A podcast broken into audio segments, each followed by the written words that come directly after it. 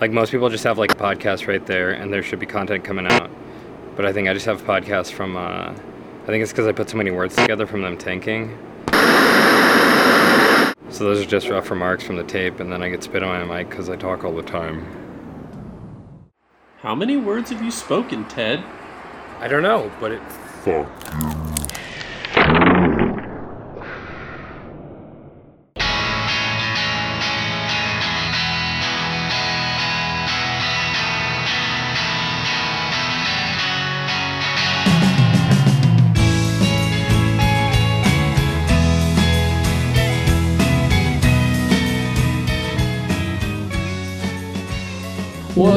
What's, up, skaters? this is once again not Ryan Lay. Ryan Lay is outside of Wi-Fi because he is a summer camp skate pro. He is kind of uh, living living uh, visiting pro to visiting pro week at uh, the Woodward campuses right now. I'm Ted Schmitz. With us, we have Alex White, Kristen Ebeling, and another Ted, Ted Yeah. Barrow. um, all right, sick. This is this is new for me, and I'm gonna try to guide us through this hour and such of skate talk. Did y'all have anything you saw this week that was like fucking cool or that you liked or enjoyed? Kristen's part Yeah. from Pump on This. Yes. Hey, this isn't That's fair. You guys got to talk about Ryan's part when he wasn't here. now you got to talk Uh, about my part in yeah. front of me. Yeah, but then yeah. Yeah. but then he hated it. Uh no. Um I've seen a lot of things that I'm really happy about. They're mostly animal related though, and not not very skate related. Yeah, I think Most- Taylor Nar- Nawrocki's me- memes have been really hitting lately. I think it Yeah, yeah, yeah. blessed the chat Uh, with those. Have you have you guys seen that other account though, Deshare Zone on Twitter? No. Okay, so it's it's the same thing. It's like macho skull graphics. Yeah. But then they ultimately like just sort of dissolve into this like V- very self-deprecating, self-hate, like defeated uh introspection. That's okay, Um, cool. So that's where they come from. Yeah, it's so like it'll be like a meme that kind of makes fun of uh, like conservative memes where it's like, "Oh, sorry, did I offend you, snowflake?" Yeah. But then like the secondary text will be like, "I'm so sorry, I don't know what I did." Like the truth is, I've had a really hard day, and this is just kind of me airing Yeah. out. I came in hot, and I didn't mean to, but um, have a good one. yeah, yeah, and yeah, it's just shit like that. So yeah, I'm I'm pretty proud of skate memes have gotten better over the years. Yeah, they're Um, good. They're good. Have you guys seen that one account with the like vegetable or like food references? Oh yeah, yeah. What the fuck is that Food, called? food, food skaters. Food Is it Yeah. food Yeah, skaters? shout out to food skaters. Yeah. Yeah, big shout out to food skaters. That one had me dying when I would take my I take like a bath every night and yeah, I ended up on that rabbit hole and it was a great one. Thank you yeah. for Wait, you take a bath every night? yeah. Yeah. How do you think I fucking Wait, filmed post- the part at wait, age 30? Wait, pu- wait, wait, wait. Only the bath or like uh, a pre-shower bath? Are you That's- about to judge me? That's, well, no, that is an I'm important question. Like, if you're since you just mentioned like you know being thirty. Be- well, so we're dude in the Southwest right now. We are taking showers all the fucking time, and like in the winter, I take like a, a like a chill monthly shower, and uh, no, uh, but like right now, you just have to shower after every time you go outside. Right now, I don't own a bath. I have a stand up shower because I'm an adult, and uh, Is that what it, being an adult means? no, not at all. No, I think I think I an think adult has a bathroom big enough for an entire tub, Yeah. but. I But see. that's the thing, right? Like if you only bathe, then you well, I guess you could do two baths, kind of like how you wash dishes at a restaurant. You got do like a sink. rinsing bath and a soaking Yeah. bath. Yeah. Skin, Yeah, yeah. Skin soup. Did you want me to answer the question? well, Let's ask the uh, pro here. what what is your what is your philosophy about baths? That's all I want to know. my philosophy is that um, my husband and I found a dumpster where a natural products company leaves a lot of bath bombs, and we That's just awesome. swoop those babies up. And You're like- ever since like I've been on that, for bath bombs. yeah, exactly. uh, I dumpster dive for bath bombs, so I've just been been bombing ever since, man. Can't can't turn back. Once you get out of the bath feeling like so luscious, Freshly and like s- bombed. yeah slightly glittery like you just don't i don't want to go back to a life of dry skin and smelling like shit before i go to bed so yes i Yeah, shower yeah. in the morning and often i take a bath at night especially after skating the bath bombs also have epsom salt in them which is really good Oh yeah. yeah, Yeah. for inflammation. I Yeah. just hold I just Preserve hold my bath bomb up to the shower head, and it just like hits me with like purple, pink, like sometimes they're like colored like the earth, um, and I just walk out with the muck on me. Okay, let's just fucking get to it then. Yeah. Uh, there are a lot of scene videos coming out, and one of them is called Nightmare Van, and we're not gonna talk about that. God damn it, we're gonna talk about the real one. Uh, pump on this: Seattle, Washington, Skate Rats. Although I think does Skate Rats live in Los Angeles? Uh, Shane's actually lived in LA since he originally moved there. Like, I think I want to say like 10 years ago when he first got a job uh, working for the Berrics. And like Corey Kennedy was kind of like a hot new pro. And Yep. yeah, that's kind of his original like impetus. There's this house called uh, Navy Street House where like Corey lived and stuff. Yeah, but he's been down there for a minute. Yeah. So like, a lot of people think that I like either lived in LA or Shane would like film me in Washington. But like most of my tricks, most of my part and Shari's part too, was filmed when we took intermittent trips to Los Angeles over the course of a couple years. Which answers my question about because I was going to say like looking at your part, can you tell which which tricks were filmed like in your bath mode? Like you know, like you were talking about like the transformative effects of of regular uh, of bombing. Um, Bomb hills, bomb baths. That's that's actually something that like I kind of wanted to to maybe big ups with like the the speaking of positive things. I feel like there needs to be a regulation on minimum amount of time required to make a scene video. Cuz this one was like 4 years. You go from long hair to not as long of hair and you uh, have different kits on over the years. Um, although you can have different kits on, I guess, over the course of a couple months. But this is a long ass video. When when did that start? uh, I think you already answered the question. it was like about three or four years ago. Um, Okay.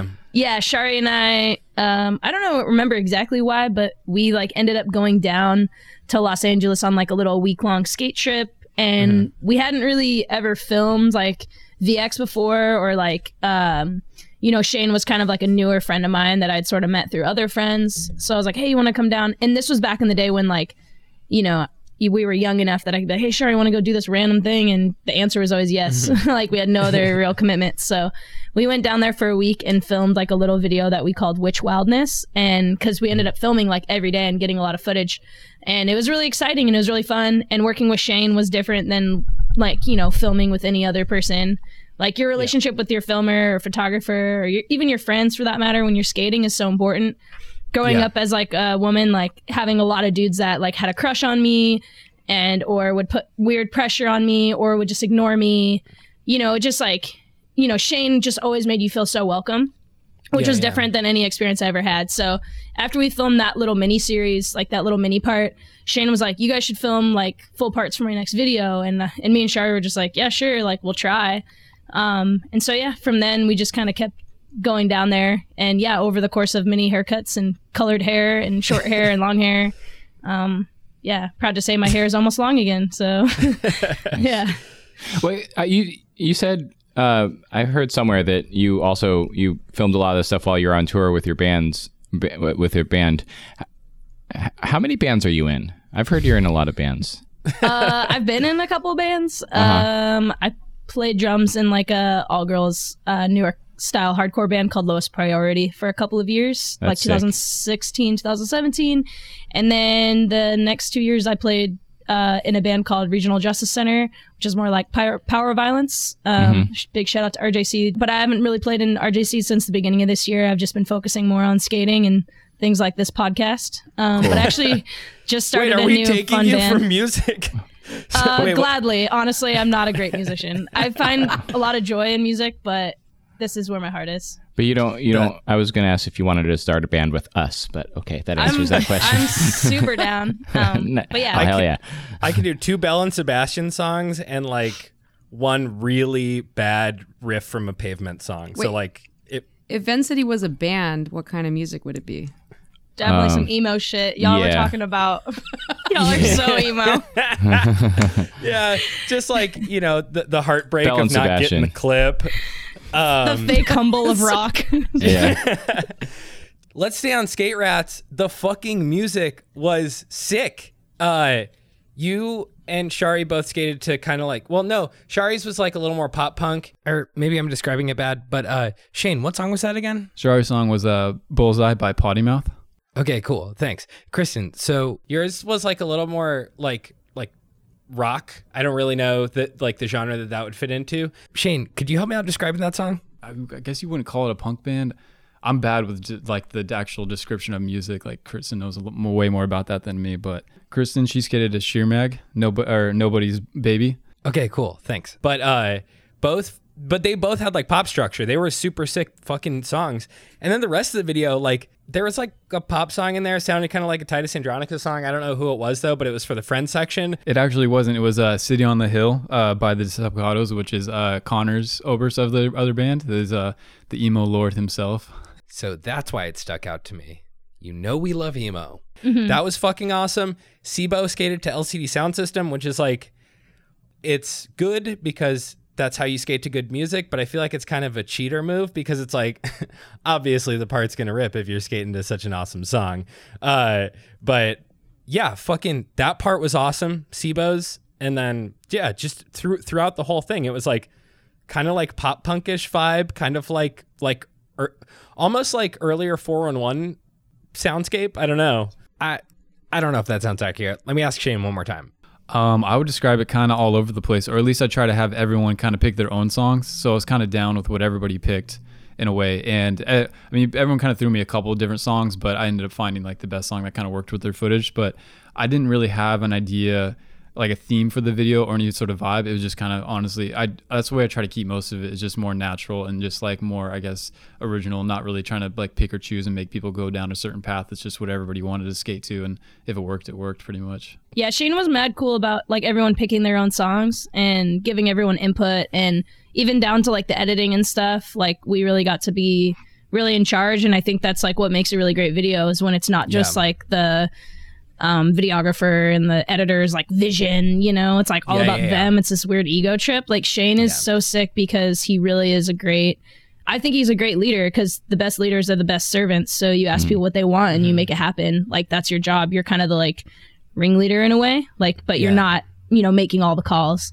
When I was at the premiere, I didn't know what everyone was skating to. I hadn't seen everyone's parts yet. Yeah, And like I was really stoked on um I've actually been listening to like all the bands um because I was just so hyped on all the music. Um Yeah, yeah. but uh Brian Baca's song is this like MC Jay Worthy and I've been like listening to his like whole album and yeah, we've gotten a lot of compliments on the music, which I think is just a testament to Shane, like listening to people and not just making it his thing, but making it everybody's thing. So that's why I was like pretty diverse and eclectic, but in a good way. Were you the first part that went up on Thrasher? Uh no. Um uh Chris Blake's part went up. Okay. Chris is uh Chris was actually on Skateline NBD and like Gary Rogers is like he knows blunted a tree. so like, that's hella funny. But yeah. So yours is the second one. um man, you're really making me want to fact well, check I don't myself I don't fucking here. know. It doesn't matter. Yours is up on the thrashersite.com and it is getting not a lot of hate. honestly, I got a bone to pick. Dude, this was like I was honestly, I'm heated. Dude, our WAF video got so much funny hate and it was so fun to like respond to all of them and like laugh at them and all of that. And like I literally looked at the comments and it was like, yo, Gino Steve's on that Switch 180. I'm like, y'all. I don't know. 2019 has treated me really well. What can I say? I'm. I'm honestly super grateful. Thanks everybody that watched it and checked it out and supported it. And like it, I think there was like one really funny uh, comment that I sent to y'all that somebody said, "Damn, yo, this girl shreds harder than 90% of the sponsored pro women, and yet this is the first I'm seeing and hearing of her. Hope hope this girl gets hooked up ASAP." And then somebody responded, "Listen to the Vent City podcast. I'm sure being pro is what she cares about." I think that was my favorite my Yeah, favorite that's a good comment. I liked it too, but they didn't tag Vent City, so they're gonna get a pretty nasty DM from me. Yeah, they'll be. Let them have it. Alex, you mentioned this, and it was like kind of a you had like kind of a funny comeback, Kristen. But it was that like you were like, "Yo, did you and Shari share a part like in the video?" And you're like, "Nah, it's 2019. We get our own parts." Yeah, I uh, texted you that, Kristen. Yeah. While I was anxiously waiting to see the video, I was like, Kristen, do you and Shari share a part? Shane could have easily made us share a part, but No, they were both full like three and a half, four minute parts. yeah, he uh, pushed us for sure. Had had you seen anything from it, Alex? From the of the video? Yeah, yeah. Yeah, I've seen the Like, whole did- thing.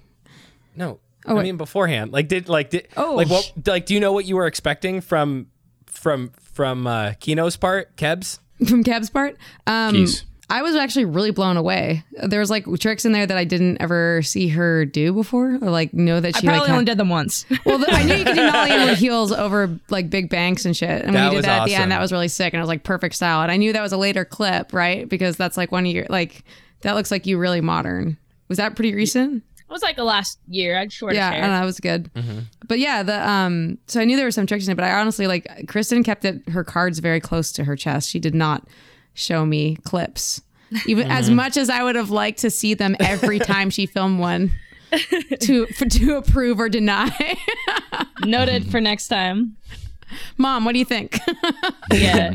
It's pretty funny, like a lot of people coming at me being like, "Oh man, like that was sick," or like, "Whoa," like they're like blown away, because like I come from an era where like you just don't put your shit up right away. yes, yes. Yeah. You, like you wait until it drops, you know, Yeah. and then Yeah. you like hype it up. So it's like really funny. So many people coming at me like, I just got fucking invited to skate X Games because my video part. No, you Fuck didn't. yeah. but I'm like, No, dude, like didn't. I, I did those tricks fucking four years ago. Like, Can't you tell from my hair? I love But that last text you sent me. You're like, this joke is getting out of hand. I'm about to buy a plane ticket to Minneapolis. Full disclosure, I'm a second alternate, so it doesn't mean anything. But uh, I'm honored to go out there, and it's it's funny. It's related to my video part. The snacks amazing. are awesome there, Kristen. You're gonna love the I snacks. cannot There's tons of snacks. Freaking wait, Yeah, bring another bag just to pack with snacks on your way out. noted. Do mama. they do they vegan accommodate at X yes, Games? absolutely. Like everything. I'm excited for the massage, dude. Yeah, and massage Yeah. every five minutes and bath bombs. Dude, fucking uh I might have to cut this. I'll I'll ask Ryan, but Ryan fucking got like one of those uh massage guns, Theraguns. Like because a bunch of pros like they'll reserve some of these like crazy VIP packages for like Leticia and Nora and Tyshawn or I don't know if Tyshawn skates those, but like like total like A-listers and then they'll be like oh, I'm not gonna like go grab a backpack with a fucking like jigsaw in it. Like I, I don't I don't fucking need that shit. And Ryan was like, you know, he like has like he he tries to do like home PT. Um and so he was like, dude, like could I, I he's like, I'm sort of in the contest. I'm here with the McClung. Like, can I The McClung. yeah, he's like, he's like, what, what do I have to do to cop it? And they're like, oh, we might be able to get you a discount on something. And they were like, actually, you know what? Just take it and tag us. And he just like, he just got like a six hundred dollar fucking, you know, I don't know, fucking muscle gun. destroyer. Yeah, I have one of them right there on my bed. really? Yeah, I use Does it, it on my girlfriend at night. I'm sure you do. It's great foreplay. I don't know how it is for like muscle stuff, but it's good for that. That th- that just seems like it's got like fucking seven horsepower. That Don't was judge just- my sex life. Have you, have you have you tried CBD? Yeah, you have to you Theragun first, and you have to like fucking recover for days after. Yeah, Uh, right. A- Again, on the Tinder bio. on the Tinder bio. Hey, really Uh, quick, can I make a, a statement? Yeah, is it? Are we? We're dropping this, right? Oh, this is getting cut. Go ahead, Kristen. oh, fuck, sorry. It wasn't related to uh, We're done with the Theragun sex, Theragun right? foreplay. okay. um, I was just gonna say, I just wanted to like, this is not promotion specifically for the pump on this video. Plug just wanted to say that. Um, I just wanted to say shout out to filmers everywhere that don't give up on who they're filming. And Shane has been that person for me. Like they literally are like like family like they won't give up on you they have vision for you or they see things for you they help you find the right spots like shane literally, thank you so much. Like he put so much into that video, but into each individual person specifically and found them spots, made sure they pushed themselves, like really saw their potential in a way that like in a lot I, I just feel so lucky. Like not a lot of skaters have that opportunity. Like I had so many filmers like growing up that I would encounter that would like, oh sorry I lost your clip or like literally there was one dude that like professed his love to me and I was like, oh I'm gay. Uh I like no like I'm not into you. Like I was no joke. Like you think I'm joking? I'm not. Parked outside my parents' house. He professes his love to me. I tell him I'm gay and ran out of his car. Whoa. Next thing I know, I don't know where my like line went that he filmed. So like You're never so many getting that times line I've been no never. Yeah so that situation happened. There's been other dudes that I've like filmed with that like I go to the video premiere and like my clip's not in the video. Like that's happened so many times and like Shane is just like someone that just like really rides for people and doesn't give up on them and is out there for hours like breaking his back. And I just feel like that's so rare these days. Um and I just feel really lucky to have had that experience. Cool. Yeah, I, I second that. Fucking, I don't even know what that is. It's just like a appreciation. yeah um, honestly. because yeah there's w- we all know this but it's like there is no goddamn money. Like when you break down oh yeah. like let's say even in the days when like dvd sales were a thing like if you sold a thousand copies for like if you sold them to shops you sold them for eight bucks. If you sold them str- like direct to people like through a website if you were like savvy enough you like it was like 15 bucks so you know at the top end of that you're making whatever eight on some plus 15 on some times a thousand is and uh when you break that down over four years, like you're making like 40 cents an hour. Like there's just, there really is no, um, there's no, I, I don't know, market benefit or whatever, you know, it's, it's just for, it really is just a gift to the scene and Yeah, to the, the skate culture. conversation for the culture. Yeah. It's so, yeah, these, they, they really are fucking, you know, un, unsung heroes. Cause oftentimes they're invisible, right? Like, cause if they don't have, you know, some people feel weird about putting clips of themselves in their own video. Um, so it's like maybe so Not Richie Valdez. uh, Richie's a good skater. Uh, but you know, so then it would just be like, fuck, you know, this person put in all this goddamn work, you know, gave these people shine, put the goddamn titles before the parts, And you don't even know if they're handsome or not. exactly. My number one and and slapboard. And that, yeah, and that that's, Inquiry. that maybe is saving me from uh, from a lot of these guys because we already know about the complex I have. But um, Wait, I don't. What's the complex? Uh, oh, he's he, the other when he was talking about the Atlantic Drift videos and Jacob Harris, he was just like, "I'm sure he's handsome." I he just he makes too much good shit in skating, and it's just way too threatening to me. And it's like when you get so like part of just of like, people that are good at skating? Yeah, yeah yeah just but like part of aging is like for most people is becoming less hot than the kind of idealized version you have of yourself in your mind. And so like every day i'm kind of waking up more wrinkled with less hair same crooked teeth and being like I bet Jacob Harris is just like sitting there with like a cool ass like pompadour coif, like fucking, just like, oh look at this amazing video. Oh, you want another one a week later? Sure. Uh, and I'm just like, cool. I worked for 40 hours last week on no coping. I cut seven minutes. So, fuck you, dude. Uh, and that so that's my position, Alex. I We've just been through it. I'll, I always Thank wanted to get you on. Jacob Harris again. bring him on the show oh god, I could not handle that. Is yeah, he- but we- we'd have to block all out his. Zoom. It's all Yeah, audio. yeah, Oh yeah. yeah. I guess you would have to wear a mask for you. um, but speaking of filmers, like I was at the skate park the other day, and someone I was like, "Hey, will you film this for me?" And they literally filmed me for like four tries, and then they just like handed my phone back to me, and I I was like. Do you even Yeah. skateboard? Like, is- what is this is happening? Instagram like, era, if like, you're we're the not- filmer, you stick it out. yeah, I, I had a friend do that too recently. Like I was, he was just like, "Yo, I'm I'm not here for this." I was just like, I was like Clear "All right, boundaries. fair, fair, fair. Fair, but also I'm not sweating profusely. I've not thrown my board one time. Like, Yeah. come on. Yeah, I'm trying, but uh, you're right.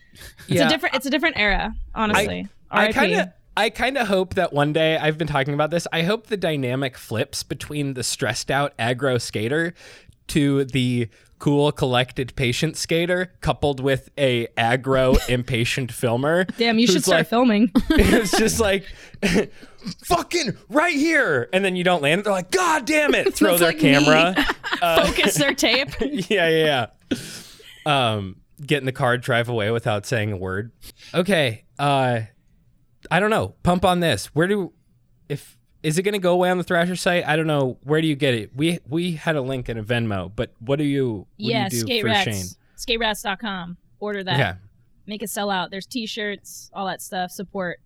Um, There's gonna booty be a couple shorts. There's girls' booty shorts on there. Uh, I think those are. Underwear.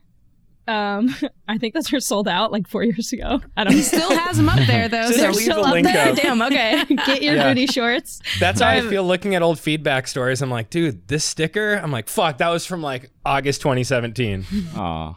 Kind of the same thing that Kyle said a few episodes back about like supporting print media, like also support independent Yeah. skate videos and people that actually make shit that takes four years and is about Yes. friendship and also just pushing skateboarding uh, in a certain way, you know?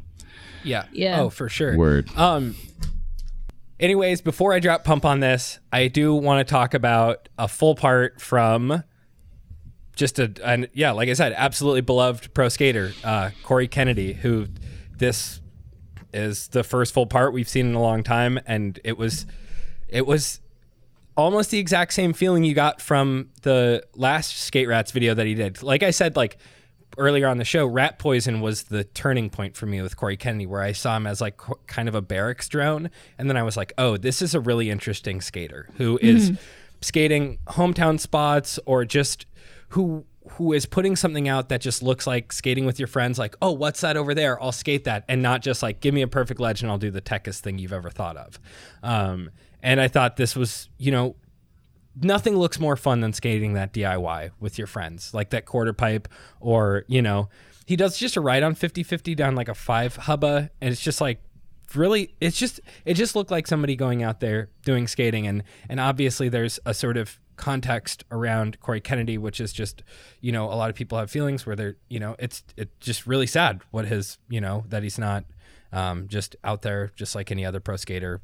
Um, but yeah, I uh, if we want to talk about his part, I don't know if y'all know him or have met him. I never met him, um, but I thought I fucking love the part. How do you feel about this part coming out here? I thought I, I've always been a fan, and I loved his part in this one too. I was really very grateful to see skating from him because, in some ways, when he kind of hit that stride um, of sort of like normcore dirtbag guy, uh, you know, that's the style I would assign him with like a Yeah. shaped board and just like amazing versatility. I was like, this Yeah. is like, this Safety is vest, yeah, this is the, him skating. This is a skateboarder skateboarding, skating how they want to skate. And when that moment happens, it doesn't happen for everyone. It kind of produces classic footage, shit that you would want to watch in 10 years.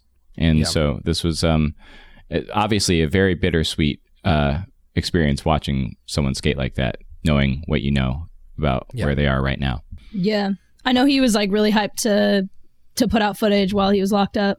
Yeah. Um, you know, he was like, "Oh, I'm gonna be like Tupac," you know, like putting out content while Wait, I'm did he skate bars. to Tupac? Who who did he skate to? Corey skated to Tupac, old school. Sick, thanks, Shane. Wait, while I have you here, did he like send you other music too that he wanted to skate to?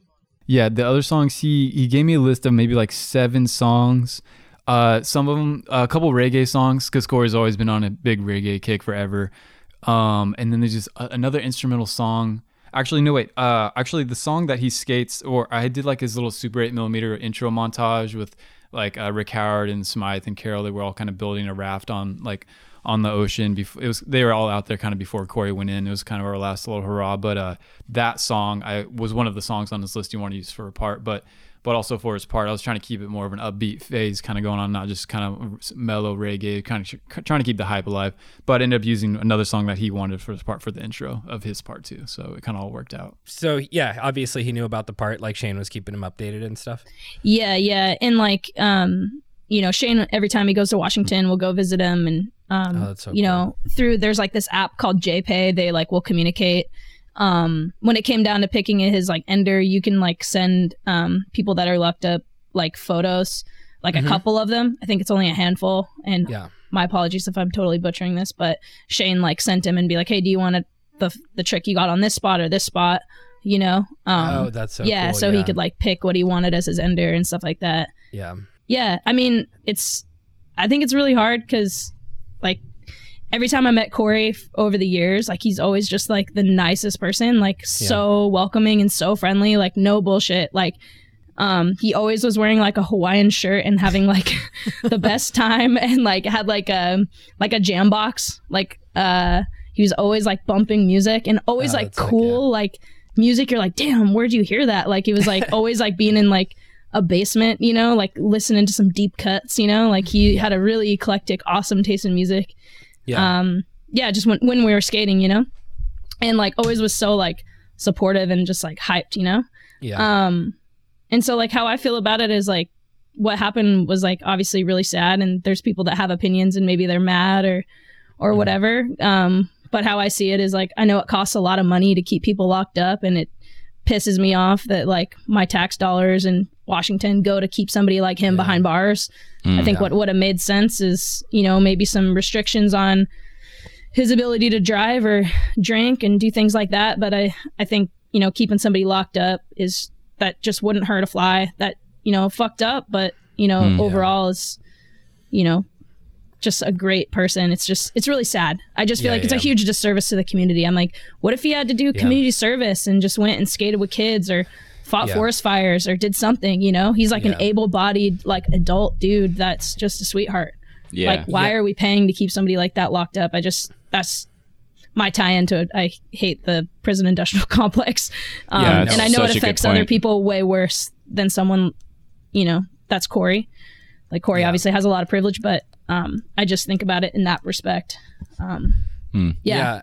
that's something that you know I, I think most people have feelings about which is just like um or i think i think you know there's there's this problem where when we see things like our intuition and our gut feeling as people goes oh dude if you like fucked up real bad just like trapping them for years doesn't doesn't either undo the pain or or necessarily rehab that person and so what the fuck are we even doing we just are making a sort of punish box uh, to sort of just be like i don't know what to do with this person right now just like go over there like Well, it's I- an I industry, Ted. They're Yeah, making a- money off of it. punish, punish Yeah. box that you make a ton of money off of. a and then, shit ton of money yeah. on. Yeah, and um, and it it's just it's corrupt across the board. I mean, and across the border right now. Jesus Christ, and um, and yeah, I think that is just.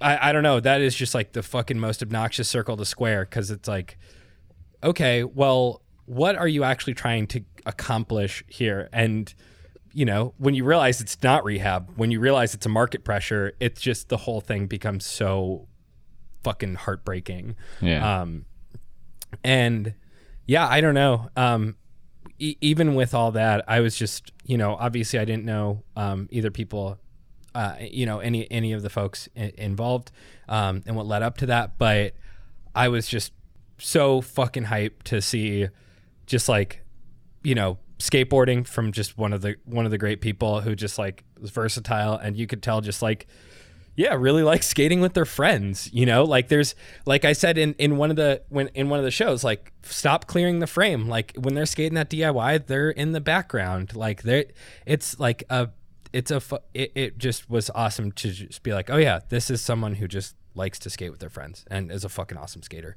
Yeah. skates a vert ramp what the hell was that That was sick. That backsmith. that was oh boy. fucking yeah So how can you do that That thing um, is a behemoth. Yeah. Looks so Like- big Every time I go, I'm like, will I drop him? He- Is he, he's not a big guy, is he? No. Is he, he- yeah, I was like, I was like, that vert ramp looks except because I've seen like Nolan skate it and shit. I'm like, that vert ramp looks huge. Yeah. If I Um, were like, with if I were standing atop that behemoth, I would beshit my pants.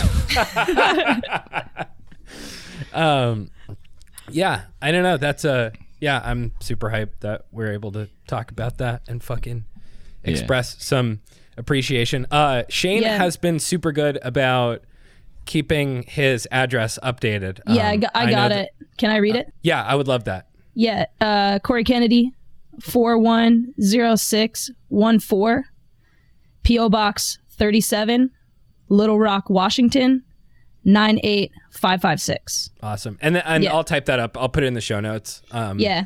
And I was going to say, too, if you're moved by the fact that somebody's locked up for this reason and your tax dollars go to it, like look up statistics on the prison industrial complex and like because it's far deeper than just your favorite skater. Um, Yes. Yeah, get involved, start paying attention because it's more more than just about Corey. It's about the ways that we lock up lots of people. And anyways, do your research, do your homework. If this is your call to action, here you go. Send Corey some love too while you're at it. Oh yeah. You're very good at this.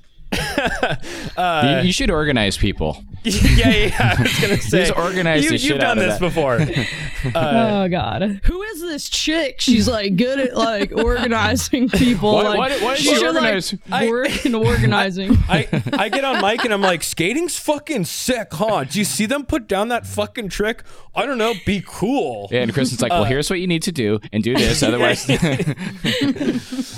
Um, we'll all work together. See, yeah. All right. Uh, so wait, hold I on a second. Wait, wait, wait, wait, wait, wait. Yeah, Whoa, yeah, because yeah. we, we we we may have talked about this privately, but god damn it, Kristen, you you like so dissed your your front foot and the way that it flicks and like Oh, we need and, to and you play, address played with us that was so that was so fake humble and lame dude like you're, oh, you're like I forgot oh yeah the one like, time I flipped. yeah, you're That like you're, was- you're like, oh, you know, it just does this thing and it doesn't go anymore. And I was like, I relate because I've sprained my ankle twenty times and like it's just like thud. And then and then that one kickflip out of the manual was Yep. just flicked Wait. to hell. You earned yourself a slow mo with that that clip. It was slow mo. Yeah. It was a slow mo. that Yeah. leg went Proof full. that you can still flick, yeah, Kristen. boned out. I'm questioning kickflip. your win at the 30 and over division in the Golden Girls at Wheels of Fortune now. After seeing that but- clip, I want your birth certificates. I'm gonna birth Yeah. her.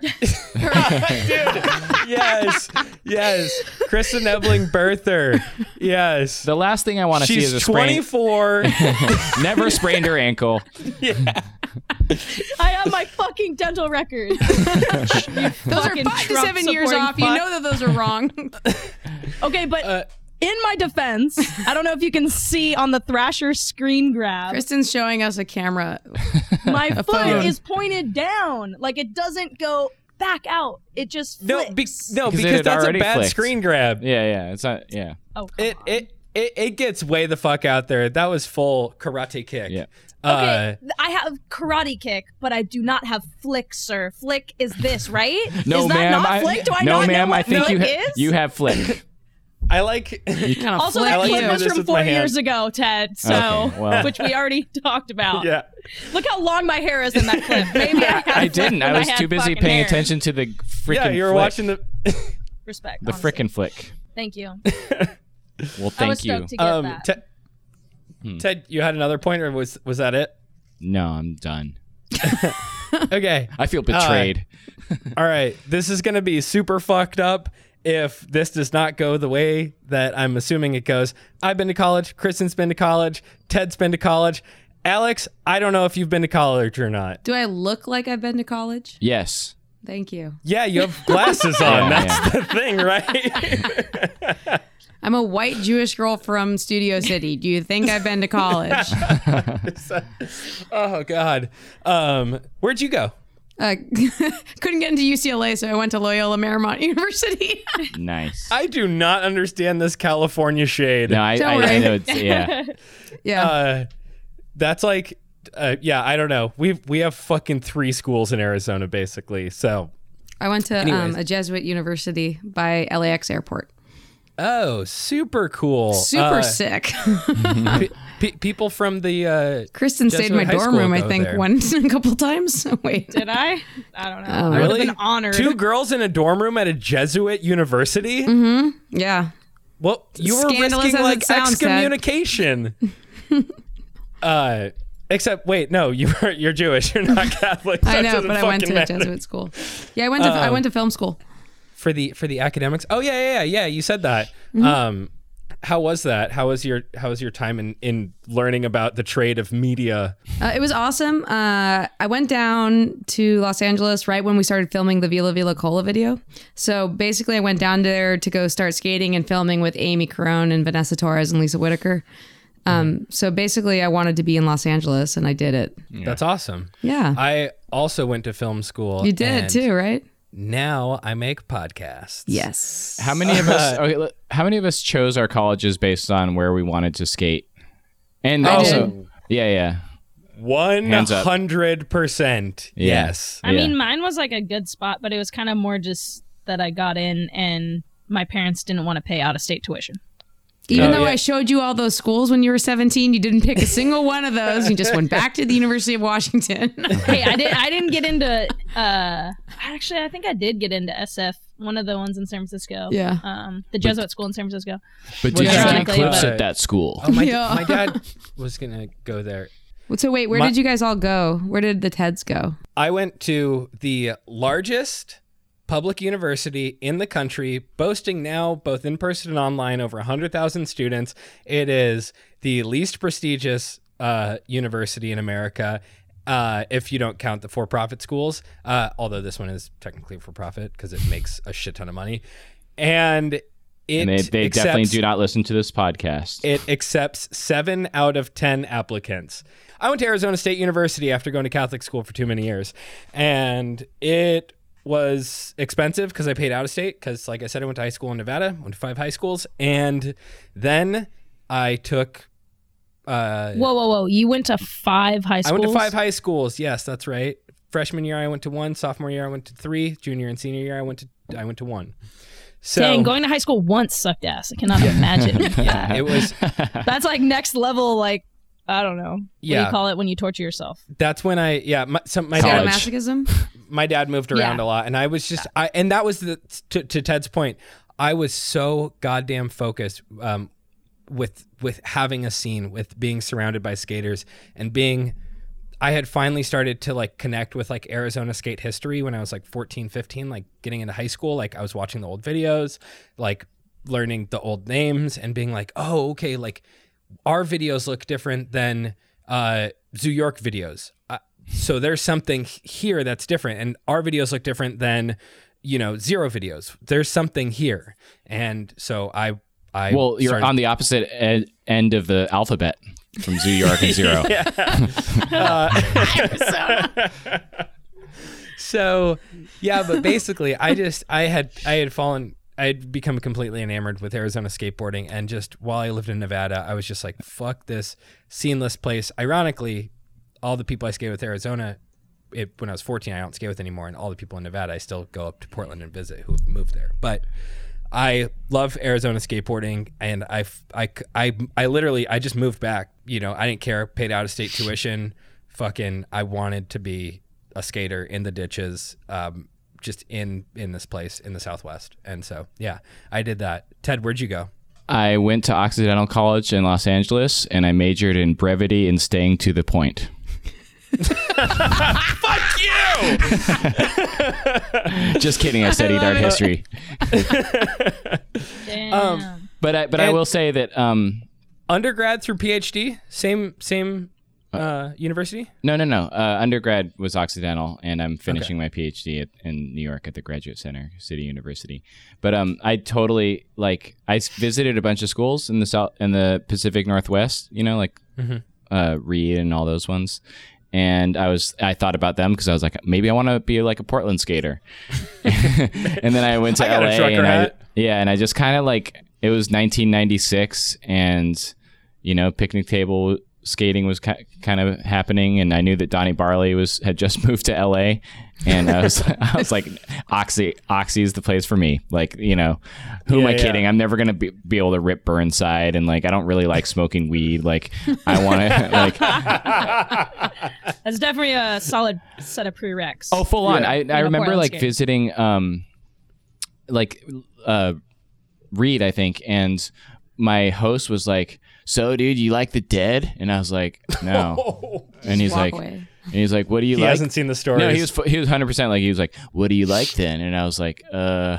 Bob Dylan, and he's like, "Yeah, okay, that's cool." And I was just like, "Fuck!" Like, I, I like was sort of intimidated by this person, and now I hate them. Like, you know, I don't want to go here. Like, there's just like moldy, soggy hippies like in a rose garden smoking weed. Dude, yeah. lots of mold. Yeah, so I, I want like my I want college Menace Tech. Um, so yeah, I have a really uh, fucked up visiting colleges story. okay. I want to hear it. My dad and I, I thought I wanted to go to Boston. I thought it was going to be East Coast. So my dad and I booked a flight for September 11th, 2001 to go visit University of Boston. We Okay. booked the flight. We had the Travelocity receipt. It was flight uh, 95A, returning at 6 a.m. from Boston to Los Angeles. and Holy I called my dad two weeks before. I'm like, the ASR trade show is that same weekend. Can I please do this instead? And my dad was like, who's a hard ass for some reason, was like, okay, yeah, you can go to the ASR trade show, whatever the fuck that is. So we canceled, and mm-hmm. that flight went into the World Trade Center that we were on. What the fuck? Are Alex? you fucking kidding? No. So I didn't go Holy to school in Boston. I'm so in shock right now. What the hell? Fucked up. Whoa. But great. ASR trade show saved my life. Holy shit. That is insane. Wow. I, I, I was always curious if I was ever going to meet someone that like had All right. that kind of a story that you just told me. That's so. Thank you. Nice. Yeah, to that's meet my This, one show- big. this show's fucking Oh. over. We that I got alcohol poisoning too, but that's another story. at ASR. Yeah, of course. nice. Yeah, of course. Yeah, where else? Um, not at a college in Boston. Uh, Kristen, what what did you study again in, in college? I studied history and I have a minor in labor studies. That's rad. damn. Yeah. My girl's I s- smart. But I also think it's like it's so I want to go back to school. Yeah. I know, right? I- when are you gonna I think- fit that in your schedule? I think I you should. know. I think you should. As someone who started a PhD program i- at 33, uh, it's never too late. Hell yeah. Yeah. And look at me, I'm killing it. Um, You are. no, I think are. I honestly think you should because like I, I knew that you studied something about labor history and just sort of the way that you've been able to like fuse like your passions and your intellectual like strengths into like a dope life with a sick flick is pretty tight. How how mid nineties of you? Sha- Shaka. Yeah. you yeah, you almost went like slam poet there. Um, Yeah, I, I tried yeah. to I tried to reel out of it because I was about to get like verbose. Yeah. Yeah, I and- honestly like I started college and I thought I was going to do like business and I went to one business class and everybody rolled up with a fucking briefcase and then we had this super douchey TA and I was like get me the fuck out of here so I like canceled that class cuz my Yeah. dad when I went to college like I was really depressed because I wanted I just didn't really have a lot of friends to skate with. I had kind of just met like Alex White and these girls in California, but I didn't get mm-hmm. accepted to the schools I wanted to go to there. So I was like, okay, I'm going to go to UW. I'm going to stay in Seattle. Yeah. Um, and like a lot of my friends had like moved to LA or New York or different places. So I, or like didn't go to school at all. So I was kind of feeling really lost. So my dad was like, why don't you join a sorority? I'm like, okay, great idea. Um, so I didn't do that, but my dad, good all- advice he gave me was to try a bunch of different classes. Yeah. Um, Yeah. and yeah. yeah. I knew I didn't want to do business, but then my dad actually was a labor organizer. Um, Mm-hmm. He helped organize uh, pilots from his company um, and to join the union. And um, so like I was already sort of kind of interested in that stuff, and then I found out that there was like the Harry Bridges Center for Labor Studies at the University of Washington, and so Oh. I kind of started, you know, going on that path. And then through my history classes and stuff, I didn't study like a lot of like ancient histories or anything like that. I studied mostly like labor movements, social movements. Um, and it's pretty cool. Like when I was studying that stuff, I saw skateboarding as like this totally separate thing.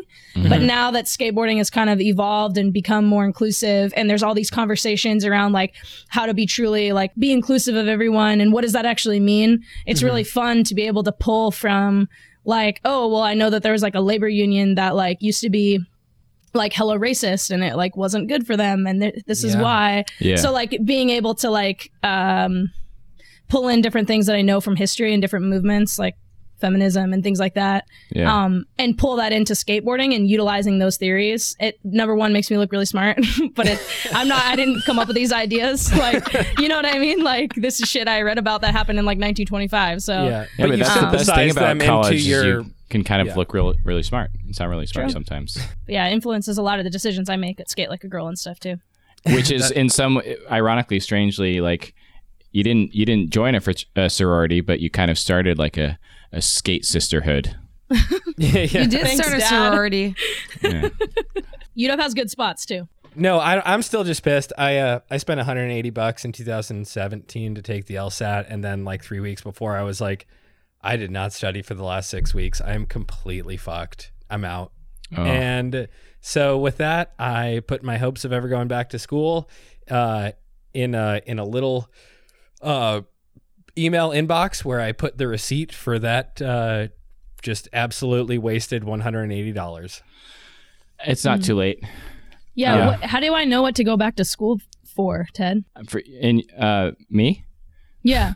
I what think I mean, what are you doing? I Um, think if art you want to, history. yeah, but for me, I Like, I how does that even work? Okay, so in my case, like I ch- chose my my major because it was so useless, and I was on some skate for fun ethos type shit in mm-hmm. undergrad, and that also is so about my privilege. Like I was like, I don't need to find a job, like bleh.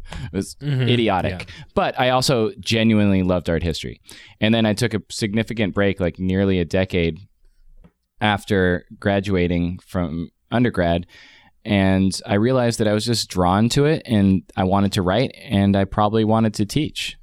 And I knew that the only way that I could do that was to um, to get at least a master's and probably a PhD, and that I that also that I like skateboarding, I would be doing something that I loved purely, and that that was like a very rare gift to know that I had that. So I think in your case, I don't know if you. It seems to me like you have so many things that you're you're already nailing it, doing you know.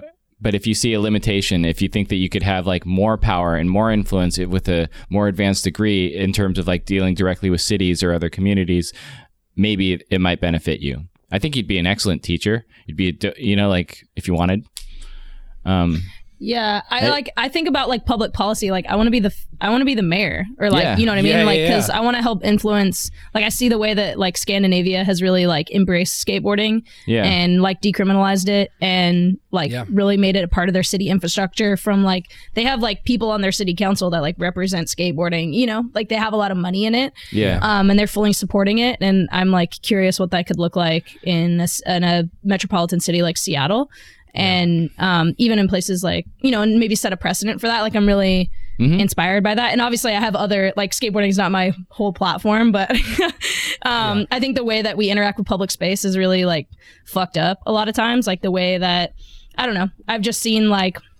I don't know, even the WTO protests, you know, back in the day, yeah. like there was like there's supposed to be a, a place called Westlake Center where like you're supposed to allow to or you're supposed to be allowed to protest and that was a place where they like arrested people yeah. um that were protesters. So I've seen like and skateboarding is a part of the use of public space and an interpretation of the use of public space. So um I think like Yeah. you know anything urban geography, being a geographer, things like that, like that. There's a whole really very rich and dynamic uh, field of study that directly engages like the right to the city, who uses cities, how we how we use them, and how we negotiate that that space. And it's really interesting. And you meet some fucking badass uh, lefties. it's cool. so awesome. So, So- wait, what's that degree again? Can I get a PhD in that? yeah. How do you even can you explain it though? Like, is that a dumb question? I don't even understand because don't you have to have like a thesis and you have to like Yeah. write some shit? Like, can you explain that? Because I, I- feel like if I don't know what the fuck that is, how Yeah. the fuck does anyone else know? here here's the fucking thing you would be such a you would be an amazing candidate because you've already accomplished so much. So you ba- it's basically like the way that you and phd programs are for the most part funded um so you approach the school and you've done a little bit of research and you know like what the you've read one of the professor's books or you follow them you know you're like you're aware of what their work and you say like i want this is what i've done in my professional life outside of school. And this is how having a, a phd or being in, in this program would help me accomplish this. These are my like goals for the next 10 years. And um you know i think it's really about just sort of finding praxis, like finding a theoretical underpinning for like what you already do and are good at. And and and recognizing that it's worth the sacrifice of like Time. time. I mean, fucking life happens, you know? And it, it has to be a, a pure and sincere passion because yeah, you lose everything or you like gain new things and your life completely alters. That's the that's the thing that if I could give anyone advice, I would tell I would tell them is that um, you become a middle aged person in the process. Do you do you have cl- Do you have classes like normal college, like in your undergrad? Yeah, so so the, you start out with a you go through do coursework and you often have a series of exams, comprehensive exams, exams about the state of the discipline, literature, stuff like that. Um, and then I think in a PhD program, there's often like a language requirement or something like that. You know, it's it, our American PhD programs were all designed by like very mean spirited Germans in the 19th century. Um, so like, there's like a very rigorous curriculum of like just shit that you're like, oh my god, what the fuck is this? Oh yeah, it was designed by a German who hated us and thought we were all dumb. Okay, So I'd have to Um, like quit my job, like to be able to do it, or do you like? How do You you, might- afford to do it? I I I bartended the first five and a half years. Um, I load Wait, up. Sorry. Sorry. how long is the program? Five and years. a half A years. lot, a lot of times they're they're, cl- They're- they're, they're- to eight years. Yeah, uh, the PhD program in art history is is nine to twelve, and I'm at year ten, and I intend to defend my dissertation, and I'll get to that in a moment. Uh, like next year. So, the so I this is a commitment. Yeah, yeah. And so I took I took about four and a half years of coursework. I got kind of held up on some exams for a year and a half, so like I didn't progress. And then I finally passed my last round of exams, and I've just been working on my dissertation and balancing like whatever kind of full time work I have done or like mini part time jobs. Uh, it depends on the program. Many programs are better funded and offer better opportunities. Ours is kind of scrappy, but very like collegial. Like we we rely on the people that we are. Actually, no, the program officers are actually very good in mine. But um, it's it's just like this crazy world of like really really dedicated people, and the only other community that I've found that level of like engagement has been skateboarding. So it's Wait, like all- did you get your master's first, or can you just go to your PhD? you can enter into a PhD program with uh, an, just an undergrad degree, and you often get your Did, is mas- that what you did? Yeah, and you. So Oh, I- I, my master's, I was given my master's after like finally passing this exam. Um, so if I were to like dip tomorrow, I would I would have a master's. Um, but uh, but I I just I just want the I want the PhD. Mm-hmm. I'm here for the D. Um, all right. Or at least that- a massage gun. uh, all right. Well, this whole conversation is brought about because I don't know. I, yeah, I think just in general, you know, if you feel like college is your path, you should be able to pursue it regardless of your economic background. And unfortunately, a lot of people do not have the same opportunities that the four of us had, and or the same means, or you know, whatever. Um, so we were I was super lucky uh, to have um, Keegan from College Skate Educational Foundation. Uh, with he was here in uh, Arizona, and he he came by where I record on my end, um, and I sat down and talked to him, and I thought he had a cool story. Um, what they're doing um, as a rad organization, a lot of people who are involved at CSEF also are going to be or have some uh, some partnerships with the Pushing Borders people. Um, Neftali Williams is one of them. Thomas Barker is one of them. Um, and I just thought that was super cool. I was I was honored that you know they like the show, um, and that I think it's like a good intersection. You know, so um, yeah, I don't know. Fucking they they give scholarships to college bound skaters. It's a fucking noble enterprise. Um, so or endeavor. And so uh, I guess this is my segue into that. And I will put that in the show Word. and I'll stop doing awkward shit. no, you won't. No, you won't. yeah, I really don't. won't.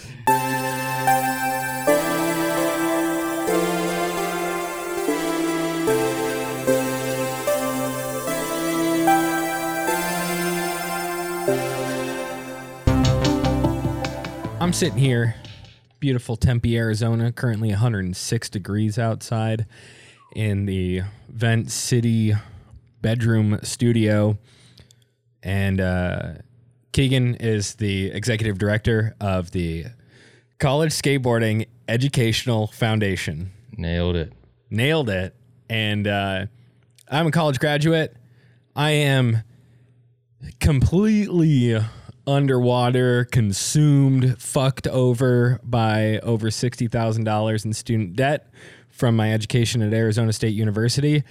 And uh, I'm also a skater, and I wish that I that I knew about resources um, like CSEF, and uh, I wish I knew people like Keegan when I were going to school.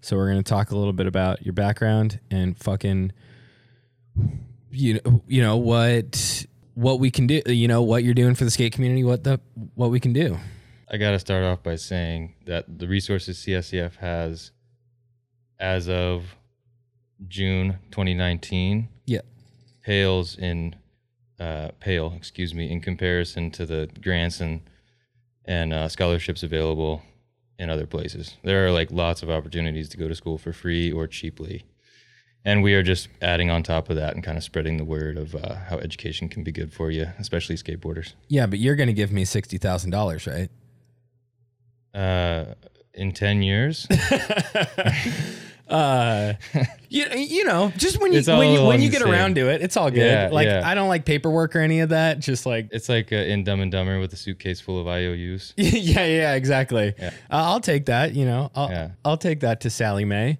um no so um you know whatever uh i just want to give um folks listening uh some context and even if you're not you know a prospective college student or whatever it's just um you know this is a good place to learn about people doing cool stuff in in skating and skate scene like you know i mean if you look at a lot of uh, big players in skating as well, like um, skaters do go to college, you know, and they end up doing cool stuff. Folks at uh, at Thrasher, or, you know, a lot of them been to college, and so um, I, I also like how a lot of skaters that went to college don't really necessarily talk about it in interviews or ads or whatever. They're not presented as a college graduate, and that's okay because they don't find it necessary to like brag or it's not even bragging. But Well, yeah, but there's also, I mean, every couple years there's some article about the smartest people in skating, and it's like you're like that guy's got like a like a BA in in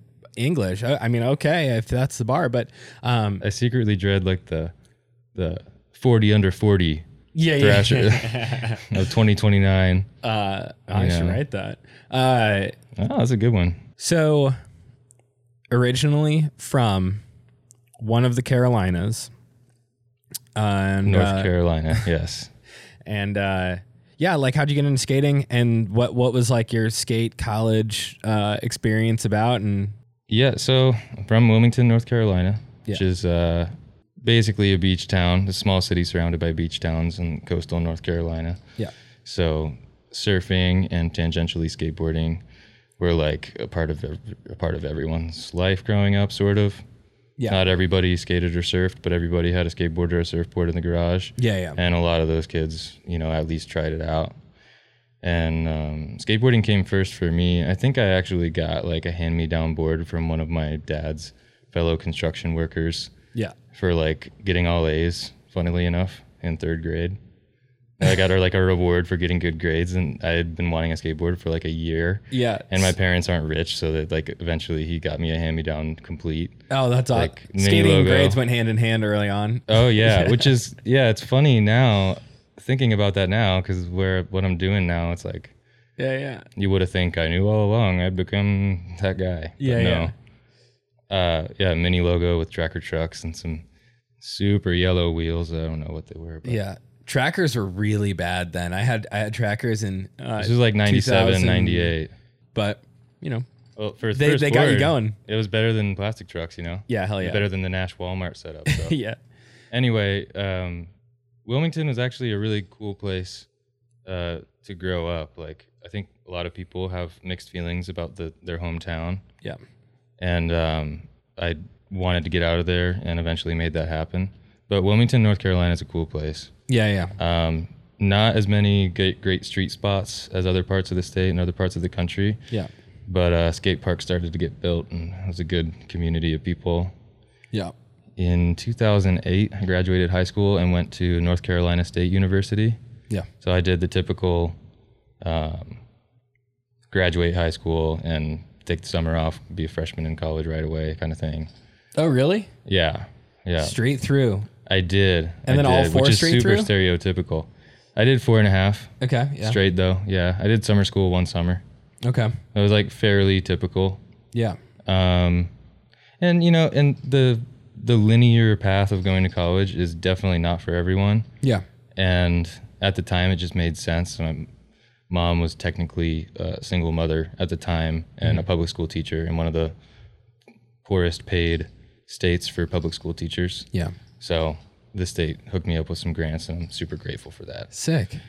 Um, but anyway, went to NC State, and when we got to NC State, the rule on skateboarding was all four wheels on the ground, Yeah. aka not the kind of skateboarding we wanted to do. You know, even bombing a hill, they would have. The police department would have like Maybe a little too fast. Like, yeah. yeah, It, had to be really friendly. pedestrian, uh, more um, like about transportation than about tricks or or about the fucking excitement. NCSU police officer with a southern accent, like those wheels are too small. You know, man. yeah. No, it was. I mean, it was basically like no skateboarding on campus. Yeah. and um, they would tell us to go home, but we were living in the dorms, so we're like, dude, we are home. This is crazy. This is bullshit. Pardon Yeah. my language. And we, um, luckily, we we found we made relationships with some upperclassmen. Shout out Lee Kennedy if you're listening, who helped me and my friends. Um, you were freshmen at the time, obviously. Kind of make the right presentation to like the Department of Transportation and the police department on campus. And long story short, we got the rules changed so that we could skate on campus. Um, or at the very least, you could if manual. You got you got we two could down. manual. yeah, we could pop flips and flops and things like that. we could do things, Like, especially no dolphin flips though. Like, No They had some flips. taste at least. The the Yeah. the police and transportation department. No. That would be funny if our like rival school was the Dolphins, yeah. and there's like not. We were the Wolf Pack actually, which is funny. it- we had the same principal, or not the same, whatever, same policy at ASU, and now they're actually like walk only zones where they like even need the the cruiser boards and longboards to get up. But there was a four down policy, and and people would say, hey, you can use that, you know, just make sure you know you you can't lift it up, and uh, and all that I would do is you know I just skate around the corner and go back to doing my thing. So I wouldn't. I wouldn't, and, and, and no other skater that I can think of at least in my scene, would think, "Hey, this rule is bullshit. Let's go, let's go to the administration. Let's go to the to the players. Let's go to the rule makers and try to change things." We would just say, kind of grin and bear it and say, like, "Fuck off," and and do our thing. So that's kind of a that's kind of an interesting approach to sort of further the goal of being able to skate where you live or skate on camp or skate on campus. You know, it's like a very skateboarding is not a crime uh, view of it. Yeah. I mean, like I said too, we um I'm lucky that we had kind of an upperclassman who had some sort of social skill uh, to be an ally to us. Yeah, yeah. And like he had, you know, pretended to be an adult for longer than we had, Yeah, you know. yeah. And so he definitely helped us realize that like whatever your opinion is on working with this system, uh, it's the right thing to do to get shit done. Yeah, yeah, And so we ended up getting that done. And uh, long story short, we kind of decided to keep the group together. I made it sound like a band. yeah, we we kept on meeting just to try to get something done. And decided to become a club, which would just enable us to get more stuff done. What? Yeah, and so, and what what does that look like? Like that's kind of also like a bureaucratic process, right? Uh, Sort of, yeah. But the people we talked to at the university had already kind of been a fan of what we were up to. Yeah, because I don't think they'd ever seen skaters like be organized or something. yeah, yeah, They were down. They were down to help us. yeah. And we became a club sport, which is even more controversial using the word sport, especially 10 years ago Yeah, yeah. um, or 11 year or whatever it was. That was not part of the same skateboarding It's not a crime ethos. No, not at all. And so even half of our own group was like, oh, that's whack. I don't know. yeah, we're we're not jocks. We're fucking skaters. Yeah, yeah, exactly. Well, we're gonna be like club sport. We're gonna play club for NC State, bro. Sick. Yeah, yeah, Who has the cleanest tray flip to bring to the tournament? You know. yeah, But uh, we decided to do it though because as a club sport, we could get funding from the university, yeah, and we used that funding to basically go on skate trips and then also Yeah. host local events to give back to the community. yeah. So we would you know, some of the excuses were valid, and some of the excuses were a little more of a stretch. Yeah. But we uh, we'd go to events outside of state and like outside of the state of Yeah, North yeah. Carolina, and um, we go to New York, go on trips to Philly and DC and Atlanta and Tampa over Yeah. the years, and we get gas and hotel money comped by the university. Yeah. so like you were NC you were NC State flow. NC State, am. oh yeah, yeah, yeah. I mean, yeah, it, we were basically living like sponsored skate life at a very low level with no obligation to be good at skating. Or to But or we to, loved it. Or to produce the skating. They weren't That's like, true. yo, we need like a Yeah. we need a we need a, a Facebook post for for all the cool tricks you guys are doing. Exactly. It's like And we did film because that's just like part of the culture. yeah, yeah. But there wasn't, yeah, I mean, we just got hooked up. It was awesome. We just had a lot of fun with it. were there any like expectations to like return uh some type of metric like with regard to I like I don't know fucking um like recruits or like prospective you know like hey we met we met seven skaters we got five email addresses like here's some leads for skaters who are in you know Yeah, at that time, no, actually. yeah. It they put a lot of trust in us. And uh, this one person, Mary Yema in particular, she's not going to hear this. But if you do, yeah no no no much love. mary's a patreon supporter she gives us like a hundred bucks a month she's hella cool uh no Hey, volleyball is her sport, though. I don't know what she's doing over here. yeah a lot of nannies listening to this um, Nice. uh, but yeah, so they kind of let us kind of do our thing, and then once we started requesting money, we would like put it in the budget to. Um, we'd request money for ramps. We'd request money for wood to build ramps, Yeah. and we'd have ramps at the flat ground spot where we would all meet up. Yeah. we called it the flat spot. Which even non-students would come to the flat spot. We had angle iron on the ledge at one point, and it was like a spot where people filmed for a certain era of time yeah that's awesome and there was a 10 stair that you've probably seen footage of. There's like Chronicles clips and Spitfire online clips later on. They went to state and filmed, which, by the way, NC State is an awesome campus for skating in general. Yeah It just It made it really on the- is fun. It made it onto the list. Made it onto the list. It made it onto the Jenkem list. It's no ASU though. No, I'm just kidding. I don't even know. I've never been ASU there. got snubbed though. yeah. Um, so you're like doing some type of like scene building on campus with you know, and, and you're getting money for it. Yeah, we we got money to go travel, and Yeah. we got money to build ramps, and we actually got money to build like a mini ramp in one of our backyards off campus at some point. It got bigger and bigger. But on the other side of it, we were getting money to do local events like contests. We did games of skate, best yeah. trick on the 10 stair. We get the permit to do an event on the 10 stair and have like 200 people watching, hanging out.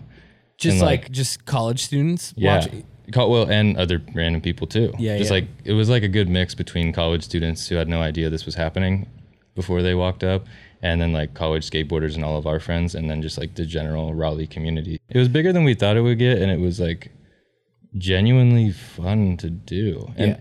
it was me and uh, my best friend from college, Matt Brokaw. He was the president of the club, and if we're gonna drop titles here, I was the vice president and like event coordinator. Yeah. Was it democratic or you guys just kind of picked shit? You know what you could do.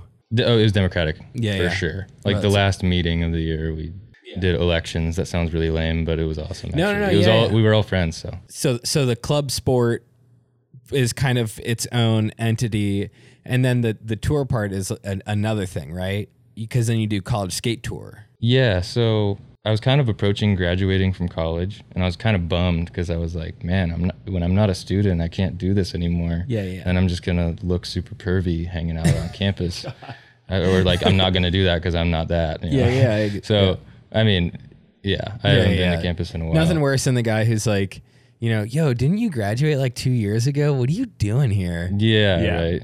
Yeah, the college Stuck in the block past. letter yeah, sweatshirt. Yeah.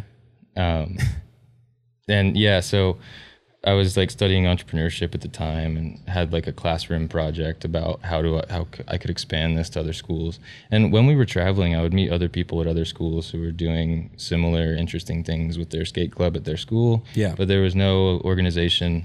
Um, No connecting everyone. yeah. There was no infrastructure. There was no cohesion between the different groups at different schools. Yeah. And I did this project about how we could do contests at different schools with different schools competing against each other, even though it's not about the competition. It's just like getting everyone together It's, and it's spreading the competitions can be scene building though. Yeah. Absolutely. Yeah, that's what it always was.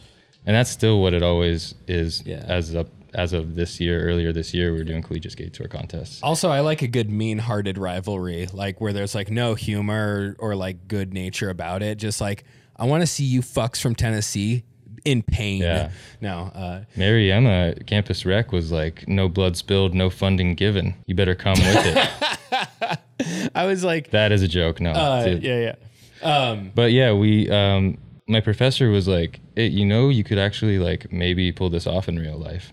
And I was like, you know, that sounds cool because I kind of enjoy like traveling for one is always pretty fun. yeah. On the road with the homies. Yeah. Sometimes I'll go all the way to Scottsdale. Sometimes to skate. It's, I love it, dude. Yeah. That's a that's a good trek. I think that's worth it. Yeah, yeah, right? yeah. So Yeah. similar to you going to Philly, New York, like so. so you went kind of you did the whole, the whole, the whole coast, right? The first contest we ever did outside of like NC State stuff Yeah. was Lexington, Kentucky, because we knew that we had schools from other parts of North Carolina and from Michigan, and I found like a central point where we could put on a contest. Oh, that's awesome. And it was literally me and my buddy and my other buddy and my first buddy's Jetta packed with boxes, and we just like drove to Kentucky in a Jetta, got there super late at night, pulled our money together for a hotel room, and like had someone who was gonna provide a PA Yeah. and like two hundred yard extension cords and jack someone's power. And then we had like two people judging and we just like sent it and we did the best we could. Yeah. And then it just got better and better and better from there. And now it's been like 29 contests or something over the last seven years.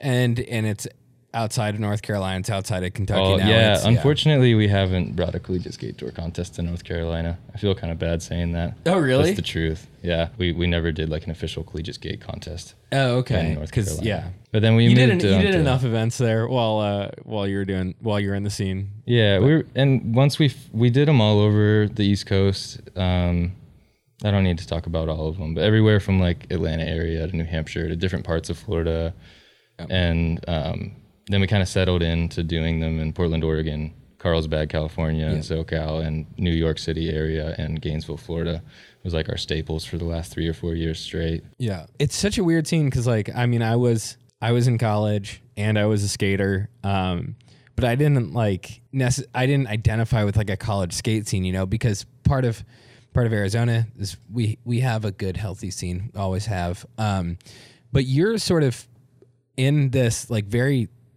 and I'm not saying you're not part of the North Carolina scene or whatever, but you are you are seeing people who are involved with like a very specific type of or, or a very specific intersection, right? Because it's Sure. people have been skating long enough, you know, after 16, 17, you know, because a lot of people fall off when they start driving, they start, you know, getting into relationships and Yeah. and then when they graduate, you know, it's and so you're doing this for folks who are I don't want to say all all, you know, people of college are like minded or anything, but you, but you're doing it for a pretty like motivated, you know, population of skaters, people who, you know, want to further themselves either educationally or professionally or whatever. Sure. Um, But I will say we had non-student divisions, and like we would get the local filmer and photographer, or one of them. oh, okay. in each category. And um, so we had it open to the community, and we were Okay. also serving the community. So we didn't discriminate non-students either. Oh, that's that was a big part of it for us. Yeah, yeah. we okay. want we wanted to like just do a be- skate like event. give yeah. something to the scene, Yeah, yeah. but then also let that scene know. Not just the students that we're like supporting student skateboarding. That's you it. know. Yeah. We're not gonna say, oh, no student ID. We'll like uh, see you at best foot forward, bro. I don't know. You know, Yeah, don't yeah. know what to tell you. No, we were like, you know, but we were a part of the scene in each place we went to, especially the places we went back year and year again. Yeah. But yeah, no, it was it was kind of a niche thing though. Yeah. But then just recently, we're actually like fully transitioning to the nonprofit, which is yeah, the College Skateboarding Educational Foundation. Yeah. Does that come from uh, the college skate tour? Does it or is it uh, like did you did you fold the the old group the the collegiate skate tour? So there was an overlap of both of them happening at the same time for the last year and a half. Okay. Um, and when I moved to California, I guess I was introduced to Neftali Williams, Yeah. who at the time was um, had gotten his master's at USC in LA. Now he's getting his PhD in New Zealand. But he was teaching a course at USC on like skateboarding culture, business, and society, something like that. Yeah, yeah. Um, and Did that have anything to do with Rodney Mullen going there and talking? yeah, It Neft- did. Neftali was the reason why Rodney Mullen went to speak, and Oh. Chris Pastras and Vanessa Torres, Oh, sick. and someone else I'm leaving out. Sorry, but yeah, Eric Ellington. Uh, so you meet Neftali. He's helping out with collegiate skate tour. He's, or he's Well, helping. I guess because I'm the collegiate skate tour guy, yeah. uh, they do guest speakers like every other week in that class. Okay. Or he's in New Zealand now, but when they were doing it that first run, they were doing guest speakers like Yeah. they had like Colin Poitras visit and they had like Josh Friedberg visit and all these people. Sure, I know. And and he asked me to come and I was like, "Oh yeah, I'm for sure on that level. Yeah, cool."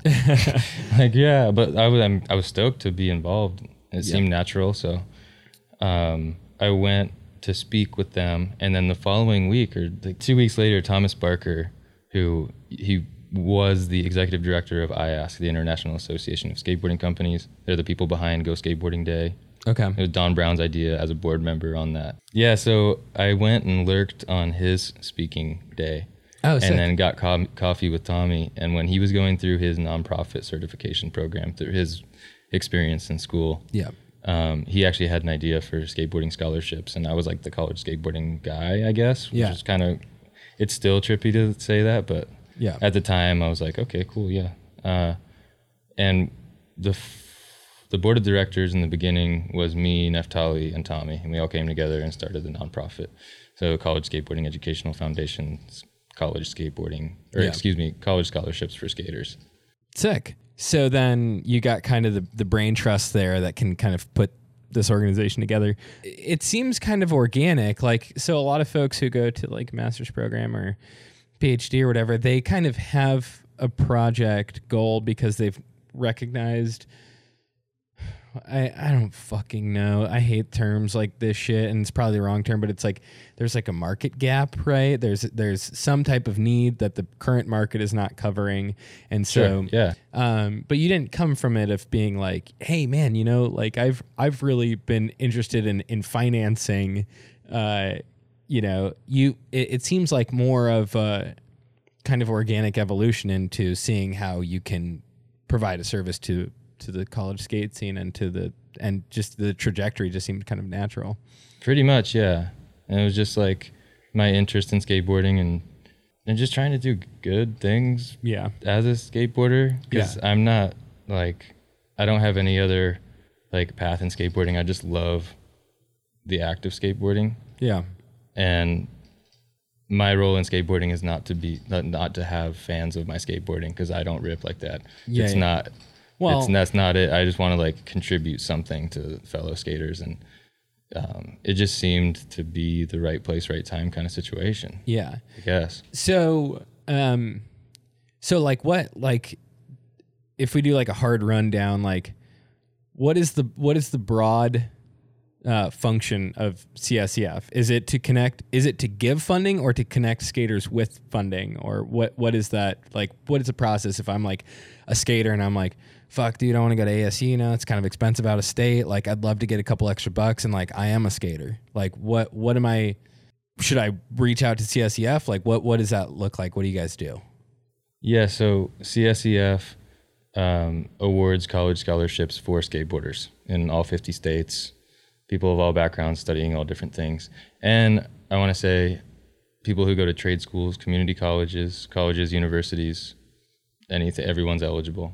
Okay. um, as long as you have like as long as the school you're going to has like an enrollment office yeah. then we can send a check to it with your student id number you know and so we we do that but then as a byproduct of that it's kind of just like raising awareness Yeah. that school is a little more accessible than skaters might think Yeah. or maybe just changing the stereotype that school is not for skaters you Yeah. know that's Yeah. a big part of it There's there's a lot of sort of individual mindset in skating that says basically like you rise and fall on your own merits. You know, I mean the the sort of sponsored skate world is like that, and uh, and a lot of uh, you know it's just kind of a baked in thing. But um, no, that's awesome. Um, and so you y'all y'all have like a fund or where's this money coming from, and and how are you sort of it, you're just dispensing it like check by check after seeing applications or it's like an online process or what is that All of the above. Uh, yeah, I Yeah, asked like seven questions. Yeah. If you can hit four of them, I'm cool. Yes, yes, sure, yes, of course, and yes. Yeah. No, so like you uh, guys are a fund, yes or no? we are a fund, yes. Okay. Um, a small one at that. I mean, we started a year and a half ago, or we launched it a year and a half ago. Okay. We started filing papers with the state like three years ago or something. Cool. Um, but uh, yeah, so we raise as much money as we can, and we see how many Donors, state applicants money. we get. What is this? It's individual donors mostly. Okay. We had a larger donor that we're really stoked on that we haven't really announced yet recently. That helped us grow, and we are growing. We're stoked on that. Okay. But it's all donors. You can donate online at, Okay. at collegeskateboarding.com slash give. Yeah. You can find out more information at collegeskateboarding.com. Yeah. Um, we have corporate donors, individual donors, whatever it takes. We Yeah. also do fundraising events. Like we started doing art shows, and now we do like student sessions. Yeah. But at exclusive places, if you will. Like we did a college night at the Berrics. Okay. That was more of a marketing thing to get skaters stoked on it. Yeah. But then we also um, do panel talks, panel discussions. Yeah. Uh, to get like an older crowd that might actually have money Yeah. to yeah. come yeah. to and like engage them. And we also uh, we work with brands and their money if they want to support, and if it's the right fit. And also we work with schools to do like school specific scholarships if they want to front us some money. And we do the work of finding the quality applicants. So I don't know when this is going to air, but on June 14th of this year, It's we not coming out by then. okay. Well, on June 14th of this year, we closed applications Okay. for the NewSchool of Architecture and Design, uh, NewSchool's CSEF Skateboarding Scholarship. So it's an architecture and design school downtown San Diego. They gave us some money to give to a student to go to their school. Yeah. And uh, and we're hustling to get them quality applicants.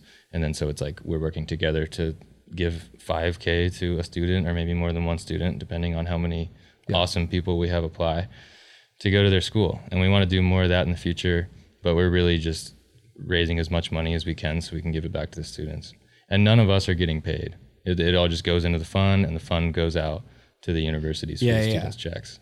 That's awesome. So, um, man, that's fucking tough, man. It's hard Uh, work, yeah, how- how but to I mean, it, we're stoked on it. because So. because that's I, I think that's one thing that and this is outside of this discussion but that's one thing that just like pisses me off when people are like hey do you want to give like um like do you want to give me two bucks to the red cross and i'm like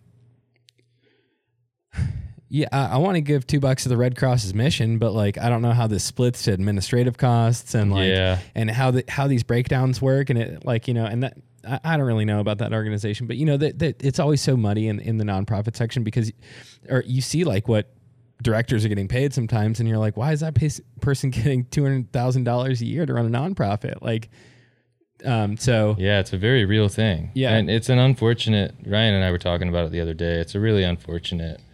Uh, it's a really unfortunate stereotype yeah yeah yeah that nonprofit directors and people on the board of nonprofits are like dipping in or creating unnecessary overhead and the Yeah, money yeah. that you're giving doesn't actually go to what the mission says it's going to Yeah. and I'm not calling out Red Cross, but that was a good example because they are who you see at the grocery store with the add-on at the Publix or whatever your local store is. Um, but, but yeah, we don't we don't touch the money that's awesome except for the, the, stuff that scholarships yeah that i was gonna have- say yeah, yeah um so at this point like how many skate do you know how many skaters you've helped out so far like what kind of can you tell figures or Yeah. Um, the first year we gave out seven scholarships. okay And because it is a lot of hard work in that first year, we started off from scratch. yeah We had 3,500 divided by seven. So we had seven $500 scholarships. Damn. Did, did what we could. that's fucking cool yeah yeah It helps, you know, it covers their books for sure. And, Dude, yeah. and then we, you know, and they're all skaters and they're all like kind of a part of that first, first summer yeah summer's checks. Um, but yeah, it was seven. They're all from different states. Let me see if I can get them off the top of my head. It's Massachusetts, Maryland, dude if this is all east coast shit i'm gonna Arkansas. get pissed Arizona State University was one of them. oh really Yeah, so Arizona. I didn't get California, 500 bucks what the fuck No, Uh, it was not you. Come on, Ted. Don't make this about you, man. it's hard not to it's my worldview is very very self-centered um Anyway, it was seven people from all different states. It was uh, five young men and two young women, um, and all different ages too and backgrounds. Some of them were parents, and some of them were in grad school programs, and some of them were wrapping up their schooling with the money, and some of them were freshmen. And um, we really, that's really important to us. We don't discriminate like four year universities only, you know? Yeah, yeah. If you're studying to become a welder, you're eligible to get hooked up from us. Oh, that's fucking awesome. And um, so what like one thing I, that that we just kind of want to do is like I think that's I don't have any missions. Like if you ask like uh, Vent City broadly may have a mission, you'd have to ask one of the other people about it. Um, but one thing that I just enjoy is saying like I am interested in, in, in what a skater is and, and how to be a good skater. And it's not it's not tricks or ripping. It's it's how do you participate in the community to me. And so I think it's important that like we come around to say like, hey, if you're a skater, you can come from skating, you can live around it or stay involved. And like I think organizations like yours are like an awesome example. Um, and just to how to you know like to stay in skating longer it's just a it's just an honor and a privilege. I've I've felt um and and I think it's it's you're doing cool work. And what uh what could somebody let's say like me or you know somebody who's been through college felt like it was a pretty good experience even if the debt is not a fun thing to live with after or or you know not everybody you know some people pay off their debt pretty easily or what I'm not saying that everybody has my story but um what can somebody do to like support. Like if, if we were trying to like be like hey this is CSEF they're doing a cool mission. Um like how are you hoping to like grow? Or or like what do you hope to do when you kind of spread the word? Like because i know you guys are going to be at Dew Tour um having a booth. What is the what is Yeah. the purpose of that? What what are you hoping from folks who are who are getting eyes on you eyes and ears? First, to your point earlier, um, you were I made a saying lot. being being a skateboarder doesn't have to be landing tricks. Yeah. First of all, skateboarding is about the act of getting out on a skateboard and enjoying your time on the skateboard, which is not necessarily landing tricks. It's actually, for a lot of people, including myself, usually not landing the trick, uh, yeah Yeah.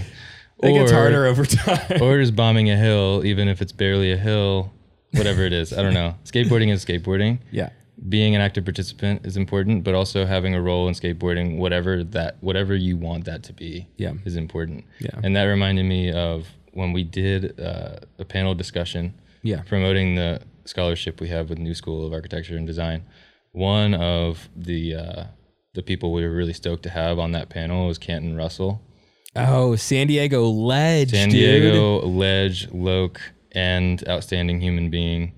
Dude, he back threed the pyramid twice in the storm. Yep. I don't know anything else about him. I know. Yeah. But yeah. I mean, on top of being a ripping skater, he's like super smart. Yeah. Super nice guy. Um, he really kind of represents the type of person we want to support. Not to yeah, yeah, go yeah, too that's- far yeah. into that, but um, you know, hero worship. Yeah, yeah. But um, he he made this point on the microphone that night, um, kind of as as we were closing out, just to make a lasting statement on his own behalf. Yeah, yeah. The world needs skate park designers, and skate park designers need to know CAD, and people who know CAD learn so in a lot of different ways. But in college, you make friends who also know CAD and who get hired at other places, and it's just a it's just a good situation. But his main his main statement there was skate park designers are needed Yeah, yeah. and people who go to NewSchool or any other architecture school or any engineering program Yeah. uh, you're learning the skills that you need for that kind of job you know Yeah. and uh, what was the other question Um, yeah how can well, people support Yeah. um so I found that the world needs more people with media degrees and, and philosophy minors, but They do, know- too. You know, I've just uh Um, so if you want to support though, um, first off, you know, money makes the whole system go forward. Yeah. Without money, we, there are no scholarships. So if you're able to donate, please do. Even better if you happen to work for a company that matches your donations. That's cool too, yeah. um, for obvious reasons. Um, so collegeskateboarding.com slash give or hit us up from on our contact on the website for larger amounts or whatever. Yeah. Um, if you can't do that, which is totally cool, and really just share the mes- message with your friends. Yeah. You know, follow us, subscribe, or whatever. You know, follow us on Instagram, share with your friends. Just tell people about it and that it exists. Yeah. tell your rich uncle about it at Thanksgiving this year or whatever it is. Yeah. If you haven't been on Facebook in two years, get on Facebook. and if you haven't been on Facebook in two years, just so you know, you can raise money on Facebook for any organization that you want, and people can easily give money to you on Facebook for your birthday. Oh, So you could do that. And for my birthday this year, post, uh, I want you all to give whatever amount you want to put in Yeah, yeah. to the CSEF. Yeah, yeah. Um, Seventy thousand dollars. Yeah, it's just easy stuff. Yeah, Because then I get the sixty, come on, and then you get the was- ten. 170. You're underselling the organization. Ted, come Uh, on, man. Yeah, that's why I don't do fundraising yet. Um, It's a hard game, but yeah, and you know, if you don't have um if you don't have money or friends to share this mission with, then just uh you can also volunteer with us for the events that we're a part of. Cool. So on top of our own fundraising events and student sessions and things that we're doing, follow us on Instagram and you'll know how you can help basically. And then um, At CSEF. That's it. That's Yeah. that's easy. Um, Fred Van Schie hooked up the uh the handle. oh yeah. Good people of Instagram and the social media guru of skateboarding. All right. And then uh, who are who are who are the people propping this whole thing up? It's not just you running the show, right? Absolutely not. I'm glad you brought that up. Yeah. It's it's myself, um, our co-chairman plural of the board, uh, Thomas Barker, and Neftali Williams. Yeah. Neftali's out in New Zealand at Waikato University getting getting his PhD, and uh, Thomas is North County San Diego Loc. Helped get Poods Park built and a bunch of other stuff. Cool. He's done a lot of stuff. Yeah, I can't. e- I don't even know where to start. He follows me on Twitter. Yep, skate Twitter fam. Um, Uh, and Josh Rowe, all hands on deck, great networker, great guy, really good human. Um, and Ian Smile is our creative director, and he works with our illustrator Pat Cison to uh, to make all of our stuff look cool. sick. Yeah. Well, uh, thanks, dude. Yeah, thanks for the time. Appreciate right. it, Ted.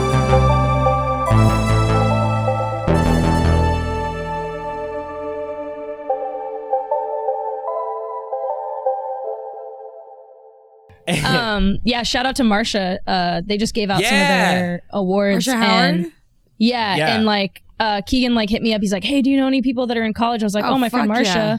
And then I just like messaged her the like app, and then she got it, so she's pumped. So shout out Marsha. Yeah. I know she works her ass off to stay skating, stay baking. You know, stay high, hit her classes. You know, go to work on time. You know, Stay she working at juggles a lot. answering Stay all the emails and all of the letters from prison. exactly. Yeah, she's great. She's killing it. Shout out Marsha. You know, you know what I'd like to address too about um about college that I don't think a lot of people that I did, certainly didn't know before going to college. What was that? Oh, Sorry, Do yeah. tell, sir. Yeah, sorry. That's I posed that question weird.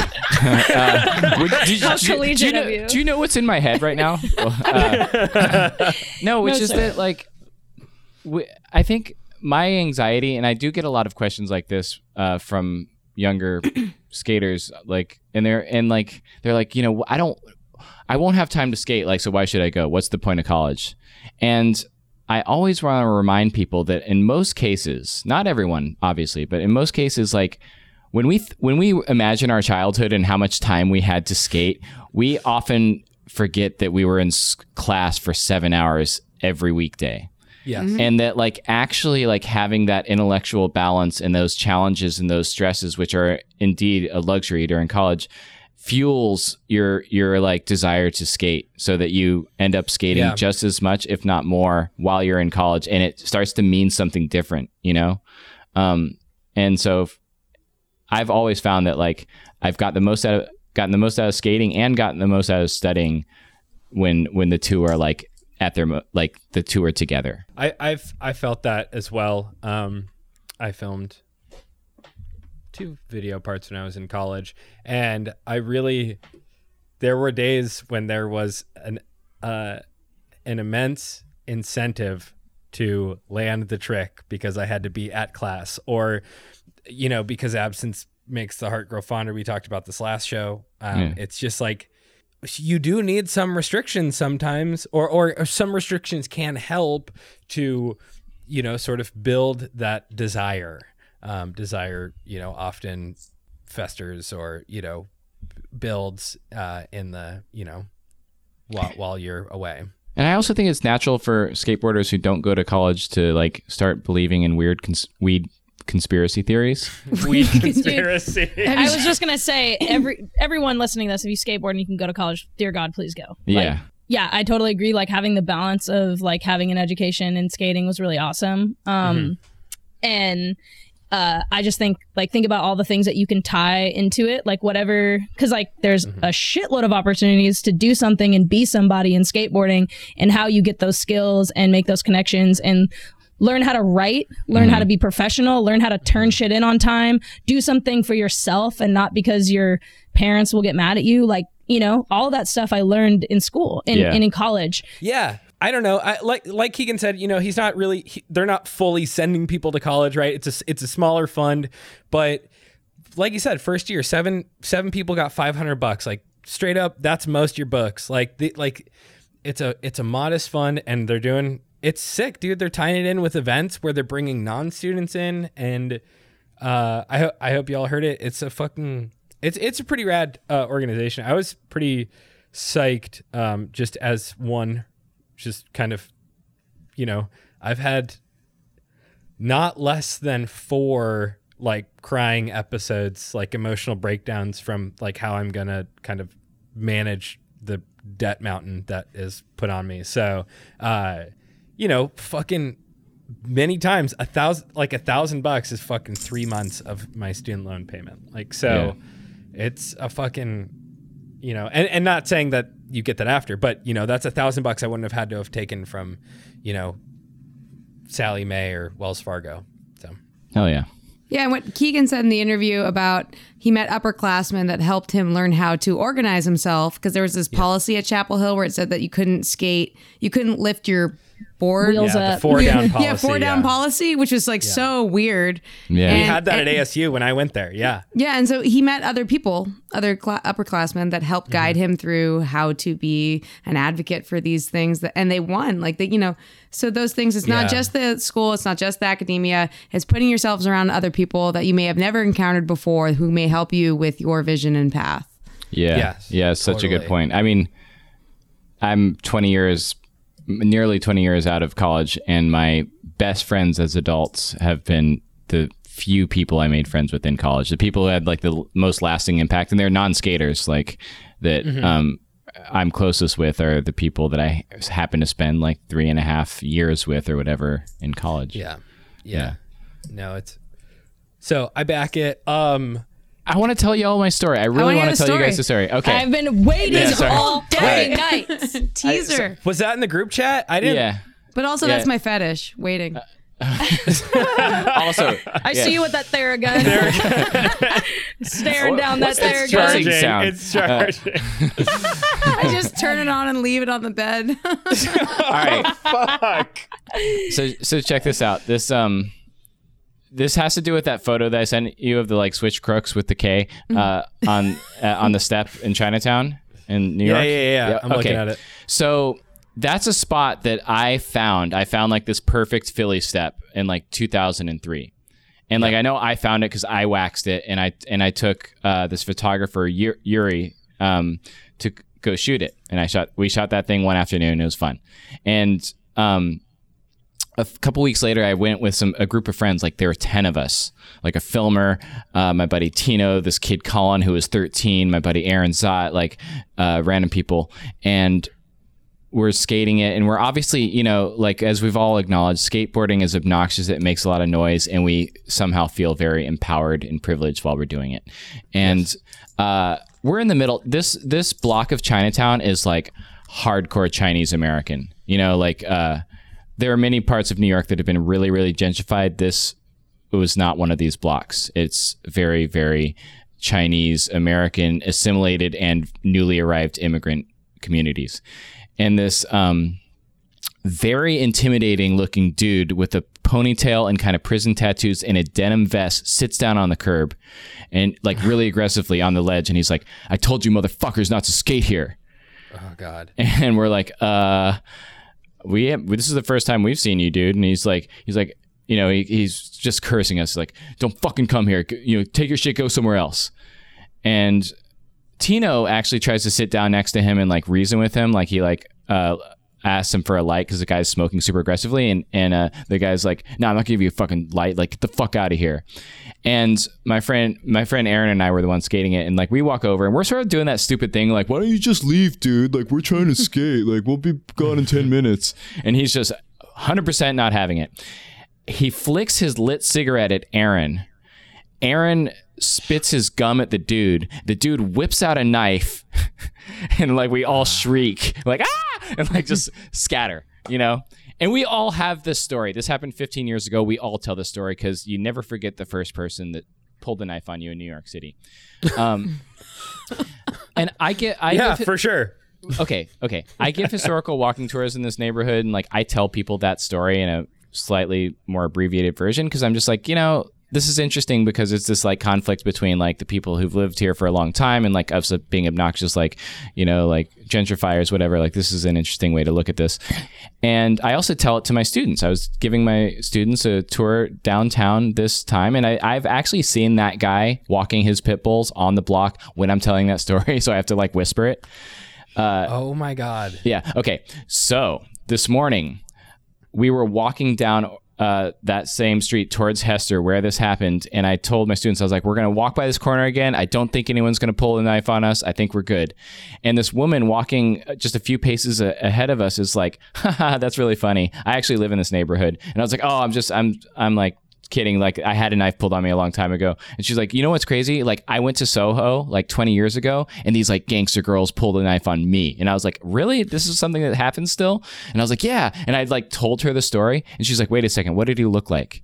And i was like you know he had like a ponytail and these like prison tattoos and she's like that's my dad No. yeah and she's like she's like yeah he owns that building and he like doesn't want people like we have to deal with people like noise and all this whole thing all the time it was so and she was like really fucking cool like i like i was like i want to hug you like what's you know i was like just just for the record like your dad was in the right but like Yeah, yeah. that this whole thing and this like happened like in front of my students like they're they you know it's a sort of like weird story to tell students and it sounds like a lie but Yeah. it's so fucking true and i met this dude's daughter trish the guy that pulled a knife on me and 10 of my friends uh, this What? morning and i'm so excited about it uh, Shout out Trish shout out That's- to trish and her dad and his knife and his pit bulls. and that spot to be honest that was a good spot yeah, got- TBH. You got the only switch crooks on it. yeah i know i got the trick and the photo Uh, Um, fuck. Do you guys have thoughts on the New York Times article that we saw um, about the um, security guard yeah altercation at BlackRock? I thought this might al- almost be like a segue into Like, that. That's like a tie into it. That's what I'm thinking. yeah. Yeah. Um, I'm just curious, like, for the record, um, the security guard was like trucked in the head. yeah, it's hard. Like I, I couldn't really. I couldn't um, I see think that. I think So his head hit the ground. That's The what I was kid- wondering. It looked like the He guy knocked back. him, and then the way he went back, it looked like it was his head hitting the ground. It was brutal. Okay. I yeah, I was I was not ready for that second angle. Um but yeah, I mean, we I mean everybody's kind of talking about this. I'm skeptical of some of the frames that have been put on it. Um but just Can you- like can you describe some of the frames? I, you know, I just I really haven't found one that I'm really comfortable with. One that sort of they both seem to exonerate each party wholly.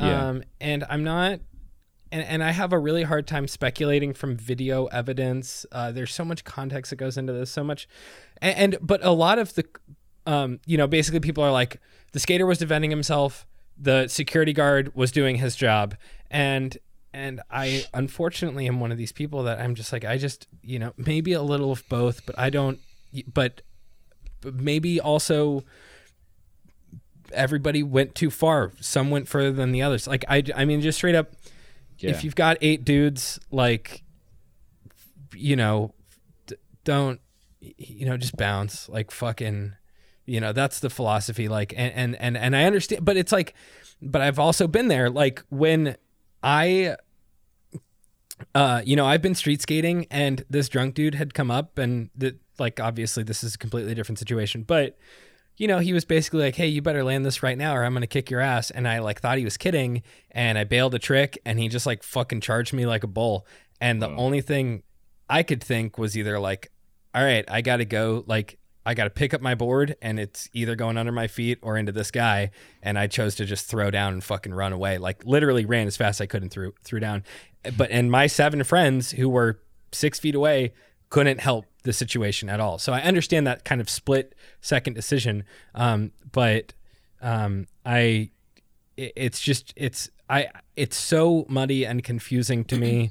Um, and I'm and I'm very like I've just been kind of like not not really able to like understand the frames where people are like hey skateboarding is going to be the olympics but did you know that it's like a macho culture that tells you to beat up security guards? And i'm like no we don't. Like Yeah. some do many don't. Like there there is an an immense respectability among adult skaters who i mean like uh, 9 times out of 10 or more we i i mean way more we leave without you know fighting people Or we leave like fucking thank God I was over trying this shit. yeah yeah yeah you're right right I have a paper to write. Never Yeah. that committed. Honestly, I call the cops on myself. That, that's right. You you know, I mean, Rick, Rick Howard has, has told stories of that, right? Where it's like, dude, let's get an authority in here to get us the fuck out of here.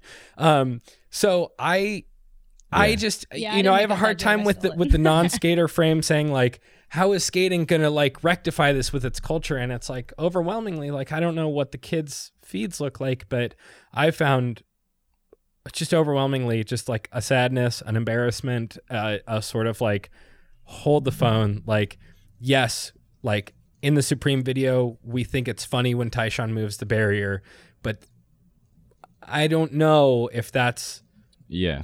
tacit approval of uh, of a s- attempted murder and and uh, or or the conditions that lead to an accidental uh you know altercation that fucking I mean it's such a goddamn nightmare what happened to that guy. Like can't fucking walk. His kids like helping him. Um and and you know I'm so the, I, I I don't know. That my thing was just like I'm I'm heartbroken by it, but I, I I haven't found a frame that really fits comfortably with with how I can think about the situation. I think you know the frame is that you it's that particular situation. You know, it's this it's big to accompany that sp- situation in its specificity, and none of us were there to experience it on either side. And so, I you know, I mean, I think honestly, more skaters now are going to be a little more sympathetic because that was a horrific image uh, to see, and um, and it makes us. It I think it does make us kind of question our assumptions, right? Like, Yeah. uh, I've certainly, you know, cer- when I was a teenager, like, have kind of wanted to like get in a fight with a security guard because, like, I Just di- to- no, it's it's it's horrible. Like, I because I I was incapable of like recognizing their humanity on some on some level, and that that certainly came from um, being even younger and getting like you know sort of verbally abused and taunted and, and ridiculed by these adults that seemed insane because I was skateboarding. You know, like you have this like there's a weird thing and and hopefully you grow out of it, but you don't always grow out of it and and um you, and people are fucking violent and shitty. Yeah. Uh, Do you feel like that impulse is informed by the skate landscape though? No, I, I think it came from you know I I went to some shitty schools and there were a lot of fights and and like there was the need to to fight.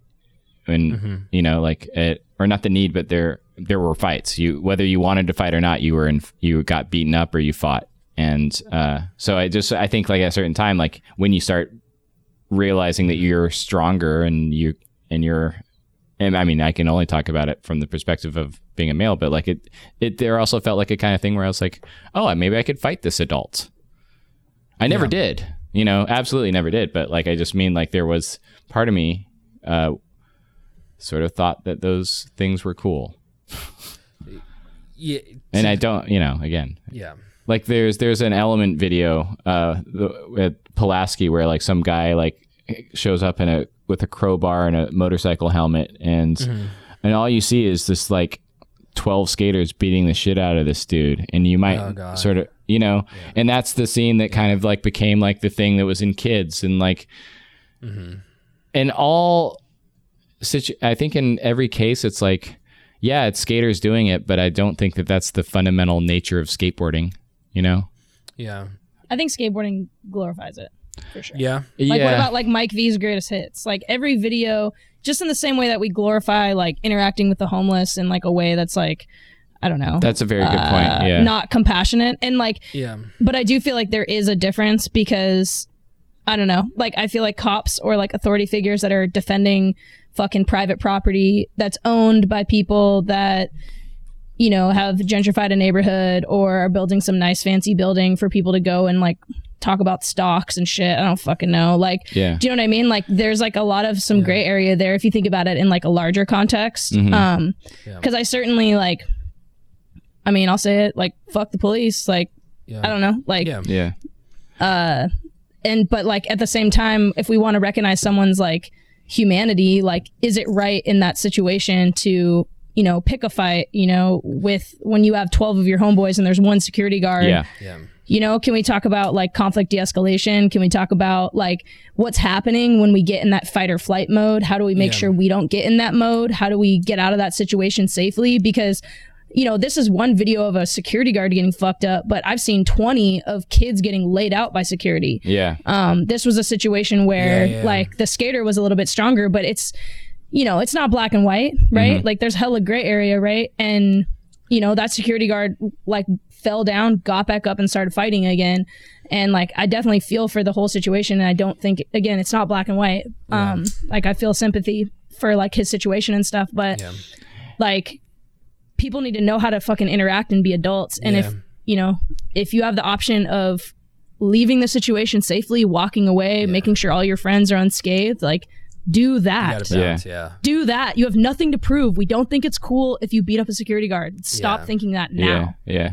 I think also like it's just yeah. stupid this is also San Francisco where there's like this like the the difference in terms of like poverty and wealth and like the gap between those two things and like how people interact with each other on the street like it's a fucking dark aggressive place and Yeah. you know like um certainly that security guard is not like a sort of gladiator like representation of the corporation that occupies BlackRock or whatever Yeah. uh, or brown marble or whatever spot that was but um but uh but it's it's like there's there's a very where that spot is like there's like a fucking there's the tenderloin on one side and then there's the central business district like the financial like kind of gleaming towers on the other and like it is a very violent and isolated place in a strange way that like I'm not saying like perpetuates that violence more than anywhere else, but it is specific to that place. And and I think strangely enough, it happened in the same within the same crew of people who we admire for their lawlessness and the way that they skate San Francisco. Yeah, yeah. You know, like Yeah. that's this fucked up thing is like we can sort of like wax sincerely poetic about Pablo and his freedom and like this shit, but like uh then there's Mm-hmm. Yeah. also just like There the other side of it too. coin, Yeah. Yeah. Yeah. Yeah. totally i just think there's a line there you oh, know? yeah, Like, you're yeah. absolutely right. Yeah, and I feel like we kind of lost ourselves in skateboarding, like being really excited about the lawless lawlessness, but at a certain point, it becomes not worth it. Yeah. Yeah. The Yeah, lawlessness is like addicting. It's a drug. Totally. I think it takes over people, and I think that they get um, not in the right headspace Mm-hmm. when they're out doing this. You know, you start to take on some persona that's probably not you in the light of day. Yeah. Yeah. I, I wonder like I don't want to get too like smoked weed for the first time guy, but like I wonder if this is Why a did you modern- smoke weed for the first time before? Tonight, Have you tried CBD? um but I that there there are often times where I feel where I feel uncomfortable with situations where people are saying, "Hey, this is a this is a symptom of skate culture," which yes, we do promote lawlessness, but there is a symptom of the I think the suburban American experience. I don't know if these guys are suburban or not, but it's like you do feel absolutely restricted. You feel restricted to be yourself. You feel restricted to to to be vulnerable with other people because there is a sort of homogenizing effect that wants to push people through the same system of having the same activities or identities or beliefs, and it, it feels very um, like growing up in the suburbs was just an, an immensely lonely um, and sad uh, experience for me.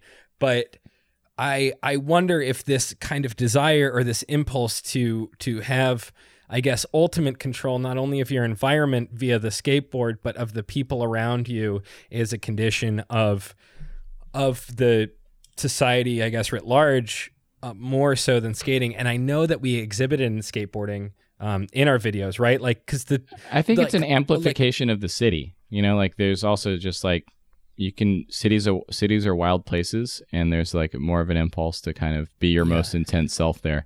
But I, this is something I, that kind of occurred to me, and it touches on what we were t- thinking, discussing earlier. You know, there haven't been a lot of casualties of skateboarders from skateboarding, like no, yeah, he- no- mostly uh, cars but yeah. and and off it's often like doing just really dumb shit you know? Like um and it, it is an extension of that kind of like youthful freedom and that sort of frenetic chaos that we have to sort of embrace and live within as skateboarders but it's also yeah it's like how many other professional sporting olympic types uh category sports uh, and lifestyles have lost so many professional athletes to like drunk driving or fucking uh you know that that sort of shit you know yeah like- yeah I don't know. The NFL's pretty lawless. yeah that's true yeah Those dudes that- like they have hella head trauma too, so that only helps influence. You know, there's people like Aaron Rodgers. You know, which again supports my thing about helmets because like the nfl guys all wear helmets and uh they're they're fucked they, up they, they're- you can still get concussed for yeah sure. Yeah. Um. So yeah, I don't know. I mean, dude, straight up, I just feel fucking awful. Like, dude, that video is fucking unreal. Un. So, I don't know. Yeah, it's it's disgusting. I I definitely. I I hope that we get to a place where like we yeah like you said, Kristen, uh, we start drawing the lines, which is like because yes, things happen to us. We get into funny situations.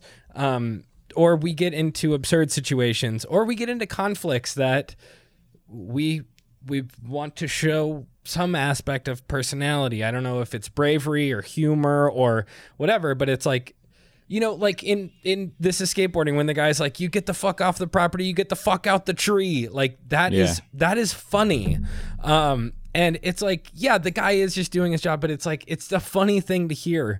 Um, Or that like amazing Heath Kirchart line, like which actually was at Occidental, my college, where the woman's like, "You know you're gonna break your neck," and he's like, "No, you're gonna break your neck. Uh, this afternoon driving home, you're gonna break your neck." And like, oh I, God, and I thought Yeah. that was like such an amazing response because like we get that all the time, and he sort of pointed out how absurd it is to just tell a complete To stranger somebody, like yeah. you're gonna break your neck. You know? yeah. Well, you know why pump on this is called pump on this. Why? because it, he, the guy's saying like you can't go on that. He's like, I just want one more pump. Was it because of that clip? Uh, yeah, Jesse Alba was like, I just want one more pump or something like that, and the the security guard's like, No pumps on this. That's so sick. Yeah. And so it's like, yeah, again, like yeah, and there's certain interactions with security that can be really funny. Yeah. Because ultimately they're just defending like what should just in my mind be fucking public property that we can interpret however the fuck we want Yeah, as long no, as we don't hurt right, anybody. Yeah. And they're defending capital, which pisses me off. Right. And it even pisses me off even more if you're like an actual police officer. So I'm like, wait a minute, my tax dollars go to pay you to defend some rich asshole's property. Mm-hmm. like that really pisses me off. Yeah. But you know, shrinking down to the human level, right? It's like there's certain interactions with security that are funny, but then there's others that are just Yeah. downright dangerous that just yeah, are unnecessary and we just should stop thinking are cool yeah, definitely. 10 years ago. And the, yeah, no, I think yeah, that's absolutely right. And we it is a sort of victory if you can get away with the trick while a security guard is kicking you out. But it is it is no victory if instead of trying the trick you you know Go to fucking prison. like step to them. Yeah. You know, like Yeah. that. That's just um, th- it's just not the game we're playing. You know, you guys got things for funeral pyre, things that need Yeah. to go, other uh-huh. than the whole thing we just talked about needing to go of the fucking macho bro shit. And I got my first pyre. what do you got? GoFundMe's for getting yourself to a skate contest. Oh, my Oh. goodness. Yeah. That is something Alex, that it's I'm not sure 2016. what are you doing? you're- In my opinion, That's your world. I've never. I have have I seen this. okay, the, the Olympics and everything, there's a lot of girl Oh, skaters that are yeah. using GoFundMe. This is just in the girl skater world, whatever, Yeah. Mm-hmm. to get themselves to contests. Yeah. And in my view, GoFundMe's are reserved for when you get cancer, somebody dies, or you're gravely injured. You Yeah. know, like that's it. You don't Not use your great GoFundMe. startup idea. You're like, like you don't use GoFundMe to get to a skate contest. You work a second job. You maybe Yeah. ask your family and friends to kick down, but to go mm-hmm. out on this thing like it's a campaign, like it's some sort of, you know, monumentous undertaking, like that you need to be at Dew Tour is mm-hmm. is stupid. Like, and it's mm-hmm. offensive, and I feel like it's misusing the platform. Thank you. Good night. Legit. yeah, I made my comment because I haven't seen anyone using GoFundMe recently. I just remember that being a real hot thing in like si- Yeah. 2016. I, I just. Has it simmered down, Alex? Am I wrong? Is, are there more? Are there a lot of girls jumping on GoFundMe again? Well, since the Olympic thing came up, I'm seeing a lot of it, and I'm like screenshotting oh, it. I'm like, are you are you kidding me right now? Like, you live mm-hmm. in Europe, you know, like, or you live in the United States, you live in North America. Like, there's no reason I need to get you to this contest that you can't get yourself. It feels um, like a misuse. yeah. totally. I fully agree. Yeah, that's feel cool. ya. I, I think like. I think yeah, with that frame of having the the the sort of the platform as a, as a good tool to um to offset the uh, humanitarian crisis that is uh, healthcare in the United States, uh, I think yeah, that's awesome.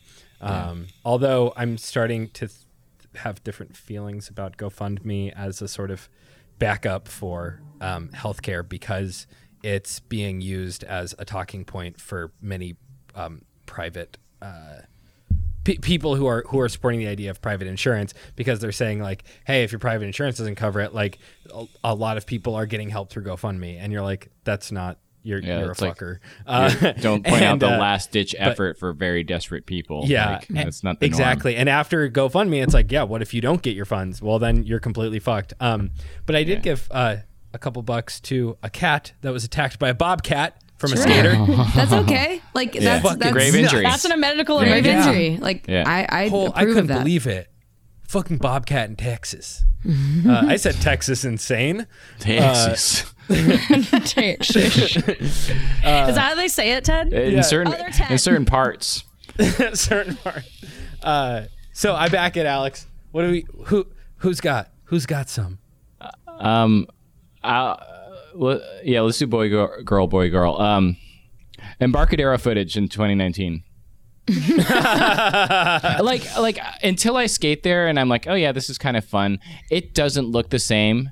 It's not the same. It's it's like that's cool that they're letting people skate in this plaza that you know people once skated different things. But like I'm just like, no, you're not fucking skating that. You know, you're just skating shitty flat ground and like kind of unfun ledges. Like those weren't the things that people skated back in the day because those things are gone. Most of this shit has been built in the last 20 years when they took all the other shit out. And it's just like I don't know. It's it's I'm sure it's probably fun and people I like and admire skate there and post their footage, but I don't like seeing it because it just look I all I see is an absence, not a presence. Yes. It's a kind of. It's like a, it's a the fetish nostalgia. it's fetishizing a city, not like skating a city or something. Yeah. I don't know. Kebs. Um, companies that have all men TMs, like pretty much all of you, please hire women. Thank you. Yes. Uh, I like that. Here's the thing. I like it. Yes. Are we going to go into like what we know, or are we just going to be like broad right now? oh God. We are the Is there, broads is there, of the was there a specific? Broadly section of like- Vent City. Pushing broaders. pushing broad? Sorry, that's the worst one.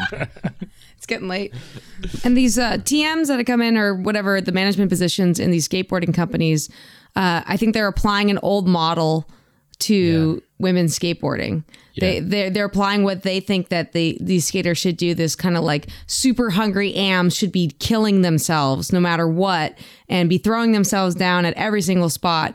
And they think that that's the same model that they need to apply to the women's skateboarding scene and they're just they're just like breaking these girls off and they're not really like we talked about humanity later like they're they're not treating them humanely and and these guys too honestly like these am and pro skaters they all who are applied in that model too that like do or die every spot kill it no matter what are losing their minds too and their bodies. Yeah. and Yeah, so it's like this i'm sure there's tons of male tms out there and there's a lot that i really look up to. I really like sinclair. Like they they don't put that pressure on unnecessarily where somebody's like hurting themselves or like freaking themselves out.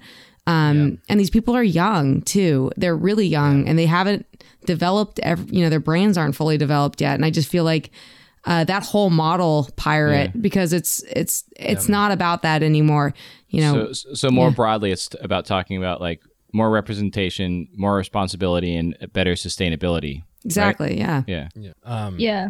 I've had a couple of friends like just work their asses off and think they're getting positions in the industry and then they get shafted or, you know, certain women and there's a question whether or not they should be paid. Um, and I think like that just stems from sexism, like to not pay women, to not pay women what they're worth, to not give women positions they're qualified for, to make women work twice as hard. Um, and like Alex said, I think it's it's begging for a lawsuit at this point. Like Yeah. and it's it's just a problem and it's impacting some of the best young women skaters coming up right now there's you know i think there's a better way and i think it starts by diversifying the leadership because they're just making decisions based on old ways and, and ways that benefit certain skaters but not all and not a new model not the new model that needs to be adopted I back that. I don't see. I don't know. I, I don't want to talk to the guy who fucking has a rebuttal to that. Just fucking agree, adopt it, and uh, Yeah, that guy's probably gonna message me. that's a great way to be an ally ted thank you for bringing that up Uh, happily. uh, I uh, I have one thing. Uh, it's always petty with me. Uh, fucking, there's this thing that I've had where I like try to go back through my bookmarks and like find posts of clips where I'm like, hey, d- oh, dude, remember that front K? I think Cater did that. And then I go back and then the clip is gone because people are archiving their posts from their grid in Instagram. And one thing, Cater gets the pass because you should not be expected to archive your entire adolescence growing up online. Two, uh, I do see it though, like when I go to other accounts, which is you know some people, I'm like, oh, cool. Here's here's a post from this kid. Oh, he's got two posts on his account, really, and like four thousand followers with two posts. That's some fucked up engagement. Uh, and and I think there's like this. I think one, you don't have any responsibility to be the person that you were any moment before right now. You are absolutely always allowed to change your feelings, your styles, your opinions. Um, but you know, I mean, if it's you know problematic posts or whatever, get rid of that shit. But uh, you know, just like, dude, I know you did a heel flip board slide. I bookmarked it. Like, like, Jesus Christ. dude, I've never bookmarked a clip in my life, dude. What? yeah how do you even do that What? Oh, I've got like fucking folders on folders of bookmarks. I have one folder. Like, so, you know, I've teased this account for a long time. If anybody wants to make it, you can have it, I guess. Uh, it's it's just a sack account. Like, I just my friends just send me the most insane sacks, and I'm just like, I just have a bookmark of like the gnarliest like credit cards, and and they're not always gnarly. A lot of times they're just like funny. Um, but just like the, you know, it's the fall that these people are begging for. I just have Yeah. them in a folder. I don't know. That's, that's Chad awesome. Muska at a Slam City Jam, just somewhere in there. I know. oh i in think i know what you're talking about Yeah, Yeah. It's a classic one. Anyways, It's in a folder in my brain. yeah that's you're basically piring like all young people they all do that now I think They, like, so. I think can't believe something they did six months ago. Yeah, they cannot. I'm Literally believe can't. I think I'm once again signaling my own distance from the from the sort of youthful core of skateboarding. Um, all right, did we do it? Did I? Oh wait, trick, have a- trick, trick. Yeah. Do you have a trick? Who has No. a trick? Alex. Alex? Oh man, you want me to bring bring up a trick? Um, I would like to try to do backside tail slides on quarter pipes, and I'm trying to learn them. That is Hell a, yeah. I I want to slide one. Slide went- one, like Ted. slide it backside. You did it in your video part, so I've seen you do that on the Yeah. back. Yeah, I did it once. See, Yeah, that's that the was a good back tail on on the me back. with Shane Auckland. uh, He'll get me to flip. a backside is- tail slide would be great, like a, sl- a slid one on a, This on a quarter is- pipe. This is one of the the great joys of my skateboarding, and I thank you. Yeah, for, thank you. I know for suggesting it. Backside uh, tail slide. two Teds are, are are happy right now. yeah, you guys are good at. Can you give us? They're us some so good. Yeah, tell us real quick, started? and the audience. Uh, It's- my my advice is to over over rotate and like put your back foot. Are you on your toe? Sorry, I'll shut up. no, My on bad. the ball of your foot. On the ball of your foot. Yes, ball and- of your foot. Over Hold rotate your your back leg behind you, Mhm. and that's the way that you slide. Mhm. Like if Mhm. if your board's going the other way, and then you kind of let your body catch up to it as you're sliding, because you're going to stop sliding, and if your body's on top of it, you're going to fall off your board. But if you're if your if your foot's behind you and your board's in front of if your foot's in, and your board are in front of you as you're sliding, you'll you'll slide and you'll catch up to it. So over rotate, don't under rotate. Under rotating, you stick. Getting That's locking right in on transition, you stick. But if you over rotate it, you slide. Cool. Yeah. Wait, wait, So it's wait. about the angle you come in. It's like about like you really carve into it, like you're almost riding parallel with the coping, and then you scoop in. Okay, Yeah. that's the best advice All I've gotten. Wow. Um, it, can you front tail? Does it feel like when you front tail? Yeah, yeah. In the same way that you lean super far back when you front tail, and uh, and you sl- it's all slide, it's all wheels, you know. Yeah. All right. Because I can kind of slide them like a little bit, but I've never really been able to slide it like for days. That'd be a Part fun of one it to try. Yeah, You have to you have to scrape the tail or give it a little bit of a pop on the way in. Um, yeah, because some people like to kind of scrape the tail on the way up, or some people wait till they're right at the coping and they give it a little like pop. But I found that yeah, if you if you're making contact with the tail and the quarter pipe on the way up, it it kind of finds its fitting. yeah. I would say I Um, would say though. I made the mistake for a long time of, of trying to ollie too much into it, and I always stuck. Yeah. And so it's Oh, all yeah, about the scoop. Yeah. yeah, yeah. The scoop. Okay. Cool. I like Scoop this one. it up. Scoop it up. I think we did a good job.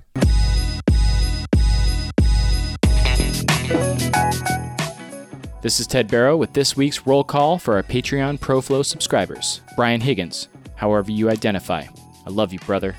Not in the weird, vulgar, maybe racist way that Hulk Hogan uses the term, but in the sense that we are both siblings in this large, broad, extended family of life on this earth.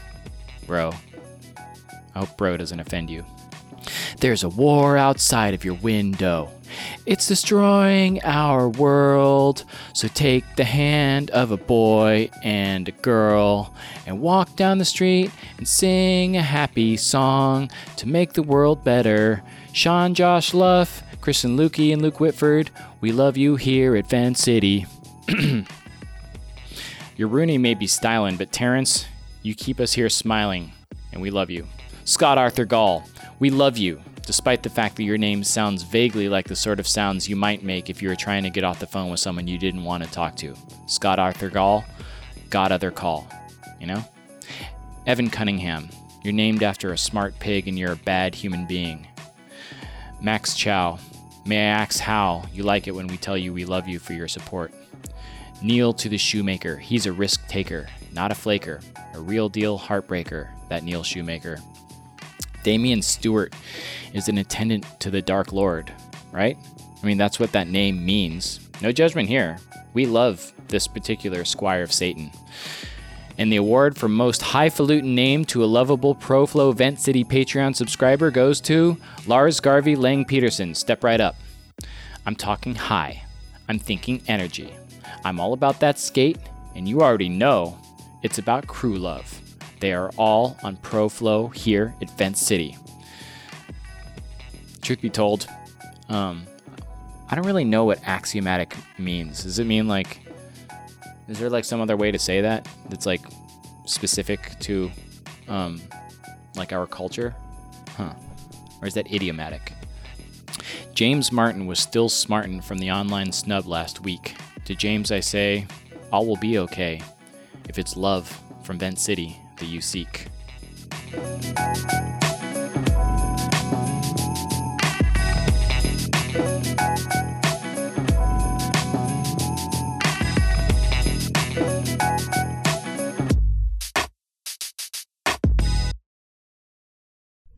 Hello, everyone. Ted Schmitz here, producer, editor, tech stuff at Vent City. Anyways, uh, I just want to say a couple things. One, I know that this episode is a little bit behind. We recorded in the first week of August, tried to get it out before the Pushing Borders conference in the middle of the month. Didn't happen, Decided to come out after we got back. So here's that. Um, credits music was by Alana Bryan, as always. ilana.bryne on Instagram or naive tracks with an X bandcamp.com. Uh, the music used uh, with the interview is by Michael Krieger at Blogafonte, B L O G A, holy shit, F O N T E, uh, on Instagram. Check him out if you want to hear more music like the stuff you hear here.